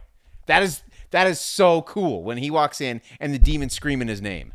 Yeah, you like, let's go. idea. Let's go. Let's do it. You love that idea of there. It's about to go down. It's it's so cool. It I was amped. Also love his his rhetoric here, the the sugary rhetoric that he throws out there, which is like it. He starts telling, he starts giving ideas about the demon, like it's gonna know us, it's gonna know our psyche. He's like giving a coach, it's like a coach's pregame, basically. It's gonna lie to Uh, us. It's gonna lie to us a lot, but it's also gonna sprinkle in some truth. And he says, "Don't listen, Don't Don't don't don't, listen. don't talk to it too. I think he's, don't he said to that it." too. And he says, "Do not listen." In other words, no matter what it says, just keep going with what we're doing. Uh, they get up into the room. Uh, Father Karras, he he seems he's he's a little out of his league here. Let's be honest. Totally. But but Father Merrin, he knows his shit. Oh, dude. I mean, he. They say he's done one of these. He's done like ten thousand. He's not. A, he's not. He's not thrown off his game by anything that happens. When the demon yells out, "You motherfucking worthless cocksucker!" Spits pea soup, all, projectile vomits all over his face. He doesn't stop. he doesn't even move. He just gently wipes it off, like been there, done that. It's kind of. It's it's like the brush your shoulder off thing. You know, that's what it was. Matter of fact, he does this very slowly. Pulls his glasses Glasses off. Wipes Wipes Slow. wipes his eyes. back on slow. no big deal, man. This is, I I'm- mean, this is like one step away from just brushing your shoulders off. Father Father Merrin's a badass. Let's not forget. So uh, then he starts doing all the scriptural verses that uh, allegedly exorcise the demon, right? Yeah. Um, and they keep going into it. Father Karras is absolutely once again out of his league. They're going over it. I love the um the scene here where so stupid. I'm sorry. Father first off, uh none of none of it works. Okay. so um it? It really doesn't. It does not hold up. It doesn't quite like I didn't get what was happening with the vomit. So like they're going off and he's saying, Be gone, evil one, or whatever he's saying. Yeah, yeah, that sounds about right. Um, and then they lay like a sash out on the bed. Did you see this? Mm-hmm. The purple sash, and Right. the demon vo- vomits green. Vom- uh, what? Why? Why? But I'm I'm being serious though. Like, why? What was the purple? s- Did it have significance? It, to it, I don't know. It must have some religious significance or importance. I don't. I don't know because it did seem like when it got the vomit on it, Father Karras seemed like it was kind of an important thing to get that vomit off and Yeah, bring it 'cause they- he he he picked it up and gave it to Father Karen, and then put a new sash down, and then they got re. like, Right. what?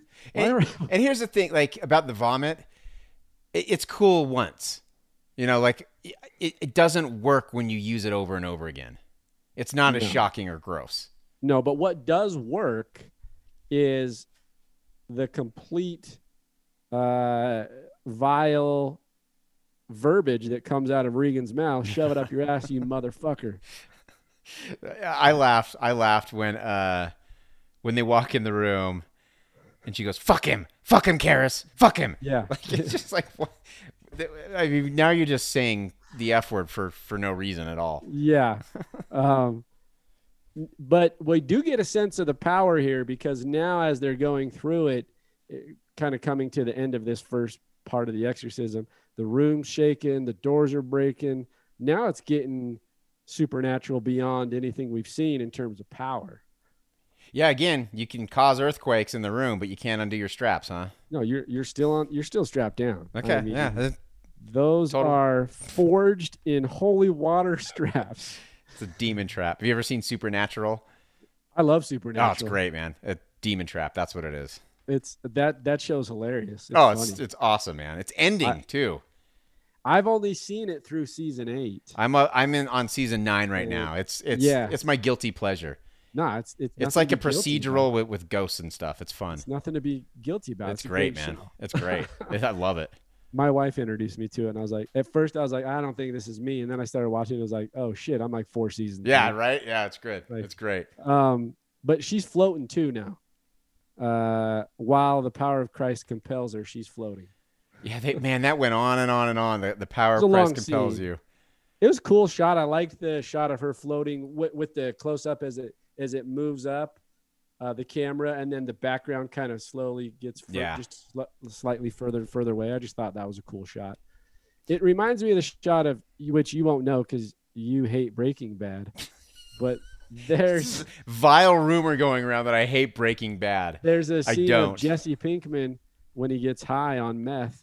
Yeah. it's that it's this Yeah, shot. yeah. it's this shot. Um, And by the way, I do want to say the makeup that they did on Linda Blair is great. It's fantastic. I I mean, it's loved it. iconic. We've all seen it a million times, but it still holds up. It's still really good.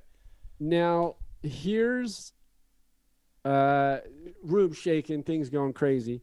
We're nearing the end. I mean, we have about 10 minutes left ish. They fall to the ground. Father Karen, Father Merrin, or Father uh, Karras, Father Merrin fall to the ground. And Regan's on the bed going crazy. A light comes from the wall, and you see an image of Pazuzu, Mm-hmm. this this the demon statue. You nailed it. Good job. Why? Uh, if you if you look at that that image, Yeah. Pazuzu looks like he's in pain. So I think it. I think that it's probably to show that the exorcism is working. Would be my guess. Okay. That's, but I don't know. I'm just speculating. Uh, or the image of Regan is in pain. She's ex- excruciatingly because you see the actual statue, right? Oh yeah, you do. You see the actual statue. So I was like, what? Like, why? I mean, I didn't. I didn't like it I I did. It's you know whatever. I don't I don't like. because, well, I don't know. It falls back into the same category as the amulet, and maybe I'm just dumb, but I'm confused on why they're there. Um, It's just another thing. There, like I said, there are too many things. Too many things. Like let's get one thing that's important and let's focus on that. We don't need a Ouija board and an amulet and a statue and a figurine and all Right. this stuff. Let's just focus on one. that's where part of the confusion came in. They uh they get her subdued to a degree, and then they go out of the room and they're prepping for round two, basically. Right. and then Father Merrin goes into the to the bathroom, uh, ever so politely, by the way. He's like the most polite. He really is. Um, goes into the bathroom and takes some drugs. I want to know what he's what he's got in there. It's got to be heart medicine or or It's something, or- man. It's giving so- him. or I don't know. Maybe it's his oxy. Molly. Yeah, it's Molly. I don't know. He's got to do something to to deal with this. And then they go back in, or no, sorry, uh, uh, Father Karen, while he's in, uh, Father Karras, I keep saying Karen because Karen and Merrin, but Father Karras goes back in, the young one goes back in. This was cool. I like once again, I, maybe you didn't like it, but he sees his mom on the bed. No, no, I thought that was cool. I thought it was a cool shot because it's this long shot of him looking, and you think you're going to cut to Regan and the demon, but it actually cuts to his mother. And he's basically the idea. It's very Shining esque. It's like the idea that you're seeing something that's not there. hmm you Well, know? was he or was he just seeing? And I, th- and I, I, I honestly don't know. Was he just seeing uh, his failure to help his mother in Regan, and that's why he's got to keep fighting for Regan because Yeah, he but didn't fight for his mom. Uh, like- yeah, I mean, I think that's probably what it is. But it seems like it's the physical. Well, and, that, and that's what I was asking. Was that. it was it just like uh, the metaphorical mother, or was the demon showing him his mother sitting there? I thought that's what it was. is Okay. the demon can manipulate and perceive the perceptions of what you're Damn, actually seeing versus what's there. Powerful demon. Hey, uh, but he can't get out of those straps. He Can't get out of those damn straps. and then it starts talking to Father Karras and talking to him in his in his mother's voice. Um, and then Father Merrin, the seasoned vet, the pro, comes in, uh, and he, he's having this internal conflict breakdown. Basically, Father Karras is seeing his mom, he's hearing his mom, and Father Merrin's like, "Get out of here, go take a break." You're not even helping at this You're point. I told you not to listen to this thing. What was the first fucking piece of advice I gave you? you little bitch. Get out. and do you, okay, do you think that Father Merrin at this point knows that this is the end of the road for him? It seems very methodical in the way that it's shot because we've already seen him lay down a cross on the on the stand, seen him take out the holy water, and we see it again. But it seems very ritualistic and proceduralistic in the sense that this is my final stay. Yeah, it kind of feels like this is like this is the last stand. I've been fighting Yeah. this demon for a while, and we're we're this is it. Exactly. That's how I I agree with you. I think that's how it's kind of perceived. And then he lays it down because he he does everything so gently. He like takes the blanket and puts it over Regan, starts doing the Holy Cross sound. Like it's all very slow and methodical, right? Yep. Kneels down next to the bed, pulls out the Bible, etc.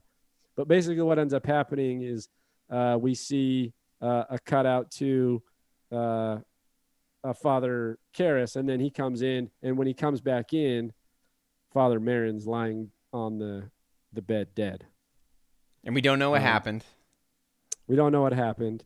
Uh, Chris comes out, by the way, makes an appearance, right? She comes out, she's like, "Is it over?" And then Father Karras is like, "Not yet." And then he goes up to the bedroom, and, and Merrin's dead. Well, and the um, thing the thing that gets him off his ass back in the bedroom is she said, "Is she gonna die?" And Oh, that yeah. that's when Yeah. he, he I think that's when he found the strength to get back up there and take care of it. And then after he leaves, we get a knock at the door. And and I just I just love the shot of her opening the door and it's the cop.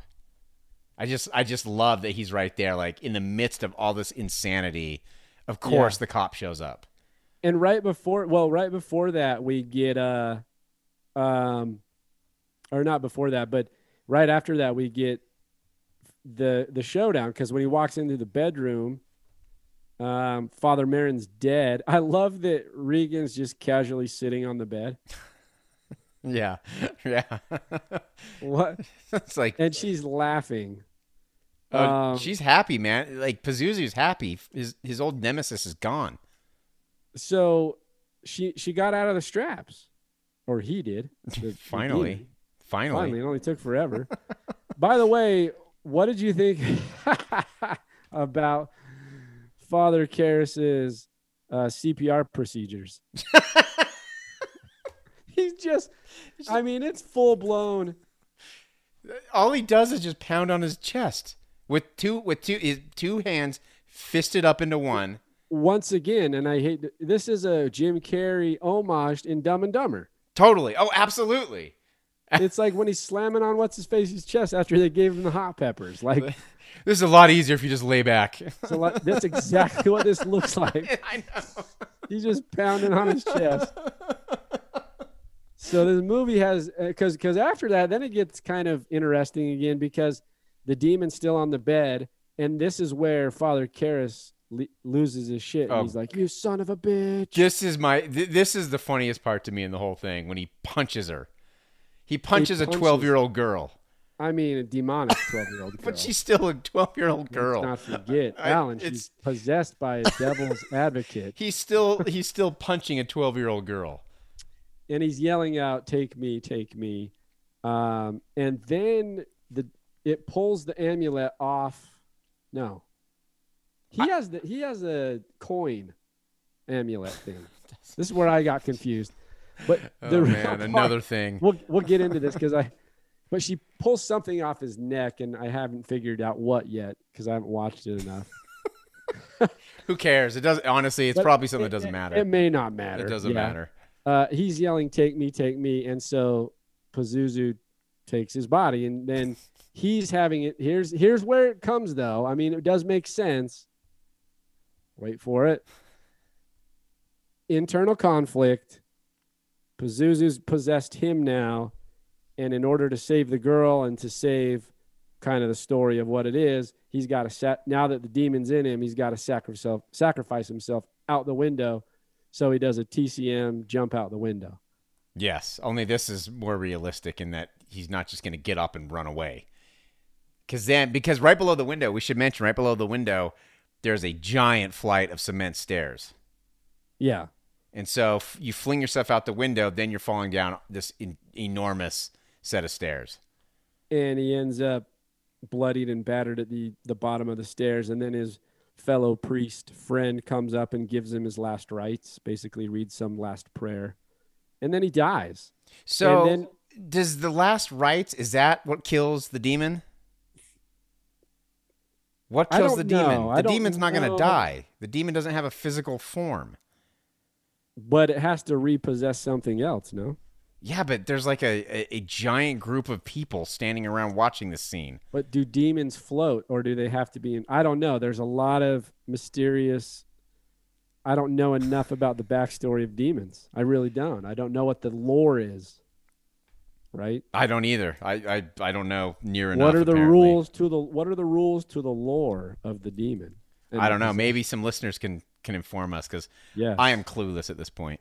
yeah i didn't know um but he dies and then of course but regan's free that's that we know for sure of the demon and then there's this nice reconciliation between mother and daughter which And- is a nice piece to the story It is, and a, a fantastic acting job by Linda Blair.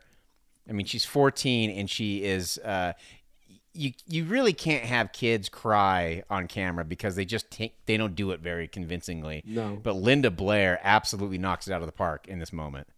although there was the first short film i ever made alan and here's an interesting tie are you ready for this I'm bringing ready. it okay here we go you were talking about kids crying okay so i do my first short film Oh, you can make kids cry. Oh, but good. and on cue, It- so, what did you do to this poor kid to make him? nothing. Is This this, like was- quote unquote nothing? No, this kid was like some uh, unbelievable 10 year old actor. Anyway, she cries, sheds a tear. It's good too. It's not, it doesn't feel fake. It feels very real. Wait, wait. I want to go back. Where, where's this kid now? He better be in Hollywood. I hope so. It's a girl, right? And then, uh, but the tie in is this. Okay, that's my first short film. Okay.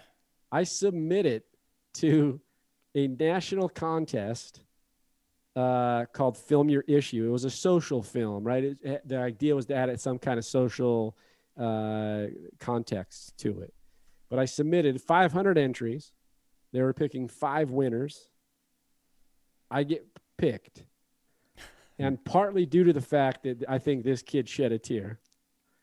So thanks for, I don't even remember her name. That's how sad it is. but thanks for shedding a tear. Now, here's the tie into The Exorcist. You're not going to believe this. Okay. So, part of the reward for the film was three things. One was a flight to New York City to the United Nations headquarters to talk about your social subject. Mine happened to be child abuse based on how I made the film. And there were, uh, we were going to speak with a couple actors and actresses and celebrities, and we were just going to basically try to bring attention to child abuse. In this case, actually, child sexual abuse, ironically enough, for The Exorcist, right? Yeah. Craziness. Yeah. So, me and guess who else speaks? Judy Woodruff, who's like PBS NewsHour. hmm Uh, and then guess who the final speaker is? Linda Blair. Uh, no, but you're on the right track. Uh, from this movie, From this movie, uh, Ellen Burstyn. Yep. She's Oh. the final. She's No the final way. speaker. So I have me, right? Whatever. Judy Woodruff and Ellen Burstyn s- talking about like trying to bring advocacy to child sexual abuse. So there's my tie into The Exorcist. I've met, and I quote unquote no, I say no, but I met her. We talked. Ellen Burstyn, and she saw my short film. So, uh, okay, my my my follow up question: the kid crying was that outstanding casting or outstanding direction? Uh, I didn't. I gave. I, I didn't do anything. So it's casting. It was casting. I cast it though. So yeah, I you cast it, so you can I take credit give for that. Yeah. Yeah. Yeah, I did. And that we did. I remember I held auditions and we had about 20 kids show up. Yeah, So yeah. out of 20, I picked the right one. I mean, it's your first. Yeah. When it comes to direction, I did absolutely nothing. Her mom actually told me she can cry on cue. It's like you got the job. You got it. Hired. How much are you paying? Zero dollars. but I will build a career off it. So thank you. I'm gonna milk this all the way to the UN. I'm going to milk this all the way to the United Nations headquarters. Thank you. Don't even remember the my- kid's name. I don't. It, it's on my IMDb though. Uh, that's think, so great. people can check it out. Uh, but there's my tie into Ellen Burstyn. Anyway, mother daughter reunite. It's nice. It is a nice little scene. And uh, Linda Blair's acting, by the way, just overall throughout the film, I thought was really fantastic. Yeah. Um, she's just fan. She's just great, especially for being so young. Now, as we the, the film is basically over. I mean, to this point, I think it, you can end it. Oh, I think so too. Problem is, we got the cops showing up, and I know, but there's another I- death at this house in the exact same manner as before. This is the Right. part where I'm like, it's too convoluted. It- it- this, this would not, and then then it just cuts to them driving away scot free. No, at this point, uh, Chris is under investigation. The priests, like their conduct's under investigation. Every servant, as they call them at the house, anyone who works at the house is under investigation. This is not going away. But she leaves. yeah. So I don't know. I mean, I don't know how heavy of an investigation she's under. Well, I don't think she is, and and and that's the LA. point. Is I think it's by having the cop in there for a person like me, like that's not saying much. It's a huge loose end. Like to me, I'm just saying there's no way that cop is like, okay, it was a demon. All right, well, go back to L.A. Thanks for coming. What what I was interested in is the introdu- not the introduction, but the reintroduction of the other priest who was mm-hmm. Father Karras's friend, the one that read him the last rites, and also was introduced when he got drunk and laid him, you know. But like he wasn't really in the movie, and then all of a sudden he's like this pivotal moment at the end where Chris is telling like Regan doesn't remember anything, and then Regan comes out and is like bruised and battered, like physical problems on her face, and then is super cute and nice and, and says hi to the father and then really zones in on his clerical collar, you know, and that's some kind of like I don't know, like some kind of like little t- connection or tie-in. Um, and then what what I didn't get was that he gives her or she gives him the amulet Yeah, the thing that was pulled off while they were in their scuffle. uh, it doesn't make any sense to me. I, I don't. Again, So broken record. I don't know why the amulet's in this thing. anybody out there, the necklace amulet thing that he pulls off at the end, explain to us what that is, Please, Um, 'cause- please. because the movie could have ended with Father Karras's death and the reunited nature of the father or the father. Fuck, too many fathers and priests. Yeah. the the the the um, the joining again of mother daughter. Yeah, I, I that's it. That's all you need. But be- That's all you need. By the way, not to mention two deaths, child abuse. I mean, if you're the cop and you walk into this scene, this Oh, kid's yeah. been been shackled up to the bed for God knows how long. She's got scars and cuts and all this shit all over her. I mean, immediately CPS is on the phone and the child is not living with the mother anymore. And this is the biggest tabloid scandal ever because she's a famous celebrity. Yeah, it, it, it's all over the news. There's she's not going anywhere without getting some kind of repercussions. No, no, absolutely not. If nothing else, her career's over. Absolutely. I mean, it's a tragedy because it was a demon, but no way in hell is any cop or anyone else going to believe that. No. And the only two other witnesses are dead. There have been three people who have died at this point, and one child who's been traumatized. And now, uh, Father Karras's best friend, father, I don't remember his name, leaves, and the last Redhead. shot basically is him looking down the stairs, and then a low angle shot of his face looking up at the window that he fell out of, and then he walks away. Um, and that's the film. That is The Exorcist, That's The 1973 Exorcist. American supernatural horror film. Okay, Alan, your favorite part because we went so long, we kind of went long on this one, didn't we? Yeah, we? we did. I but I mean, this is a, an iconic film. I think It's an iconic kinda, film. We went three deserves it. hours on The Shining. We're only two hours and fifteen minutes. We're good. Yeah, that's brief. So I have a few Google reviews for you. Oh God, yeah, it's my favorite thing. Um, did you did you read any of these by chance? No, I haven't. I, I like I like having a fresh reaction to them. Uh, before we get into that, though, I do have a question, a couple questions for you. So, Yeah. but going into this movie, uh, I, I guess it doesn't matter. Just in general, do you believe in ghosts? Loaded question. Uh Yes and no. It's weird because not really in in my uh existential viewpoint of life, but um because we heard things and I've you sometimes you've you know there are feeling like you get a feeling Yeah. or like a weird whatever. Uh we heard something in those headphones. That was legit. We absolutely did. I don't know what Uh, it was. so- I'm not saying it's a ghost, but it was something. I know, but it could have been. I don't know what And, else it could have uh, been, but it was something. so the answer to is you know it's kind of i if i had if you put a gun to my head right and we're like yes or no i'd say yes Okay. What about like demon possession? Can, no can a person? Okay, so so then you're probably not primed to be scared by something like this. um i was like no probably not Okay. in, in in real life no like i'm not scared about possession would i believe in ghosts yes it's a higher likelihood uh but demon possession no because no Okay. So, yeah, I don't either. I don't. I don't believe in ghosts. I don't. I don't believe in. That- I mean, that's why I think I enjoy possession movies so much. Because I. I mean, I, I do got a couple. Uh, there's one. It's not really demon possession, but it's called The Taking of Deborah Logan. Anyone who likes, if you like horror movies, you should watch that movie. That is a trip. That it's a found footage. I'm a sucker for found footage. I know a lot of people hate found footage movies, but it's fantastic. It's not demon possession, but it's it's definitely you gotta watch it. It's so good. I cannot. If you like horror movies and you're you're you're scrambling at the end of October to find something to watch before Halloween, watch that movie. That's a great suggestion. I haven't seen it, so go check it out, Yeah. everybody. The I'll Taking of Deborah. Logan. It's great. It's great. That's If- awesome. If you have Shudder, it's free on Shudder. So I, anyway, I'm a sucker for for this stuff. I don't. I think I can enjoy it because I don't believe in it. If I believed in it, I think it'd be harder for me to watch. Before we get into, or did you have another question, or is that? Uh, I mean, that's kind of it. I, I know this is kind of the end of uh, of horror month. So real quick, and then we'll we'll kind of sum it up and do it. Do the the closing out stuff. What I mean, I, I've never asked you this. What kind of movies scare you in general? man, um, man, I've never even. I don't even know that I've given it a lot of thought in terms of what scares me.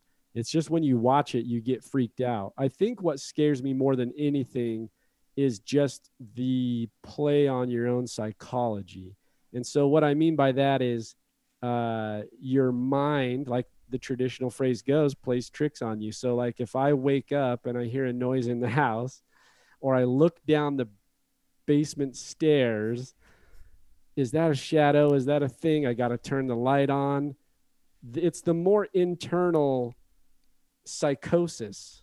Yeah, Do you know what I mean? yeah, I know exactly. Your your mind is it'll and it'll it mess with you. freaks me out and i start build and as a filmmaker like and as i'm i like telling stories so like my mind's reeling with oh what is that oh that's that it's this oh yeah like it starts building a whole narrative Yeah, totally. and then i freak myself out so that's what scares me more than anything and i got to remind myself and you know take it back down it's not real. It's okay. Everything's fine. It's not- exactly exactly fine. so the the internal uh, psychology the psychology of everything Okay, that makes Yeah. sense. what scares you Uh, well, in, in real life, snakes. That's my biggest fear, but that's not really what we're kind of going for. well, Um, that, that, that that's a good round bookend to our Indiana Jones analogy earlier. yeah, I'm I'm Indiana Jones. What can I say? Snakes scare me, I hate snakes. Dude. They're unnatural. They're un. You shouldn't have anything living on the land that doesn't have any legs. It's unnatural. cool. I wouldn't want to run into one. Don't get They're me wrong. cool, but I mean, I've seen them cool. like hiking and stuff. I don't. It's no, uh, uh no way. Those are free. That's freaky. That's scary, I, man. I I, saw a like it. rattlesnake up the canyon, and I was pissing my pants. I haven't seen a rattlesnake knock on wood yet, but I've seen I've seen like just regular harmless snakes and even just the way they move like it's not natural. It's not no, dude, no. Uh-uh. No. Yeah, it's spooky for sure. We need to just rid the world of all snakes. It's uh I got a piece of news for you. You mentioned Shudder before we get into these last two reviews. I just got a couple reviews. William Friedkin, here's a piece of news for everybody. Check this out. And it's very uh, timely. William Friedkin deconstructs The Exorcist Ooh. like never before in the documentary titled Leap of Faith. William Friedkin on The Exorcist. Okay, so Is that on Shudder? acquired by Shudder and will be released uh, in November on November 19th of this year. I wonder if that means they're going to get rights to The Exorcist too. Because I know because So- Shudder's owned by AMC, so they got some Yeah. some money behind them. And it's on AMC right now. Uh, the Exorcist.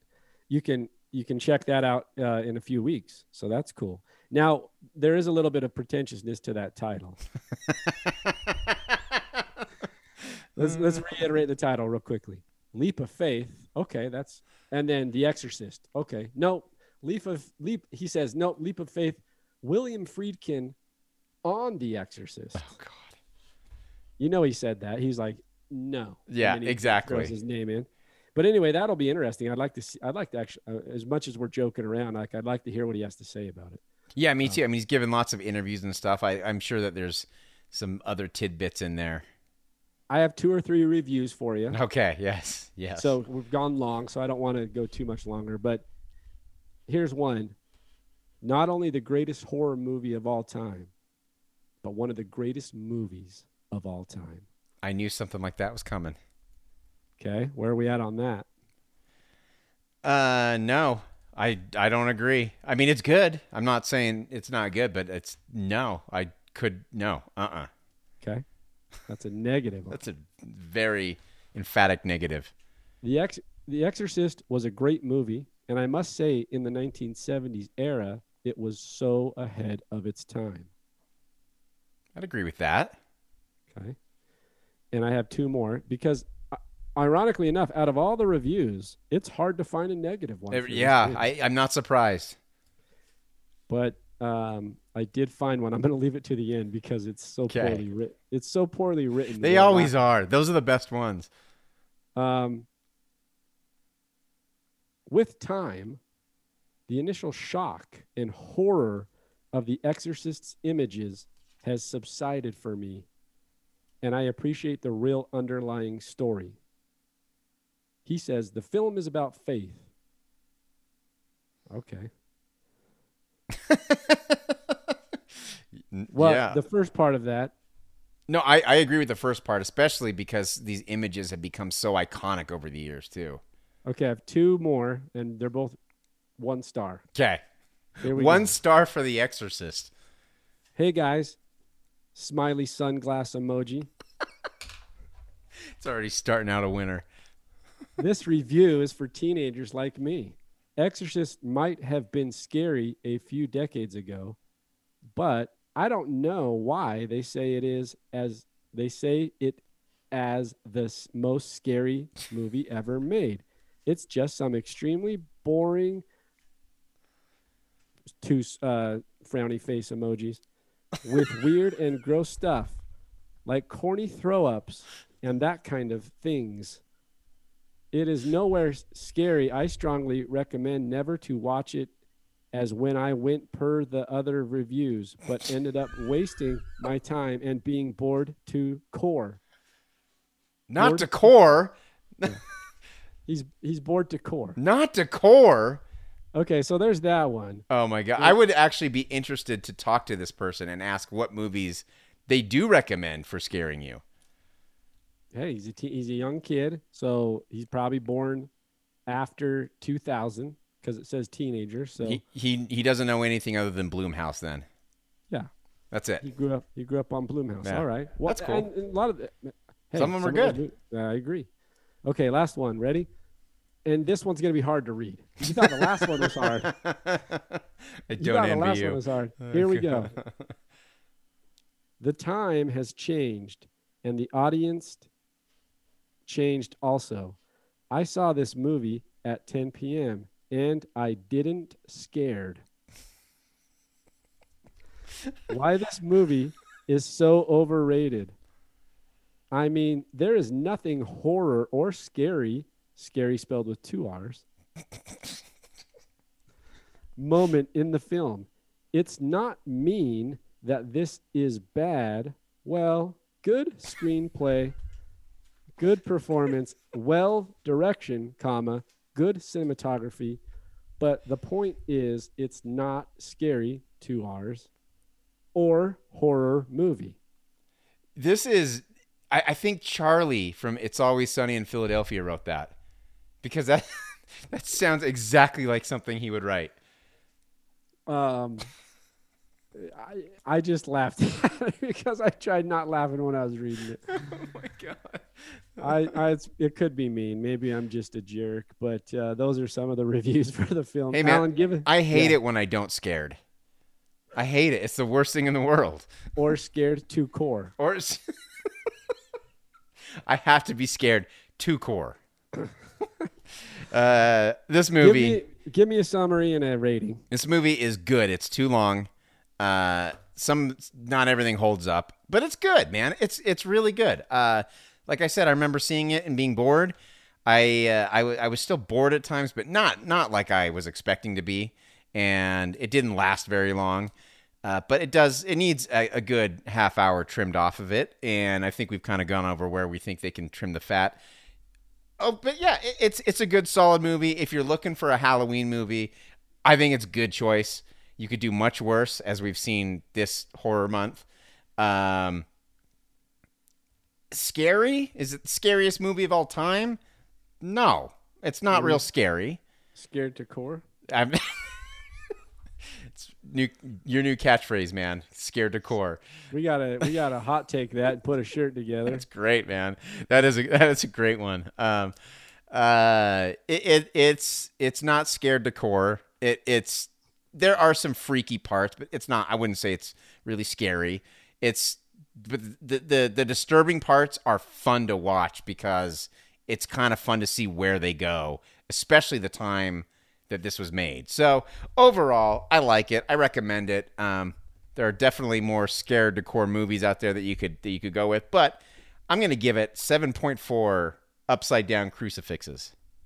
Ooh, good one. Seven point four. That's pretty good. It's pretty I- good. Yeah, I talked myself I- up while we were while we were talking about it. Yeah, I mean, there's a lot of things, uh, and and that's what this podcast is. Is we're trying to break it down and really discover what the movie is, and also within the right context, decide whether or not how to rate it. Like this is made 45 years ago, like we discussed.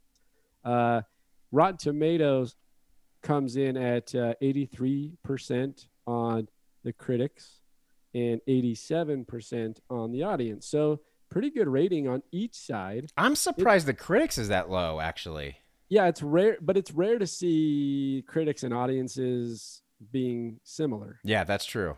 Usually, it's like a teeter totter. That's true. you know. Uh, IMDb's coming in at a 8.0. That's really high for IMDb. I don't know if I've ever seen a movie that high on IMDb.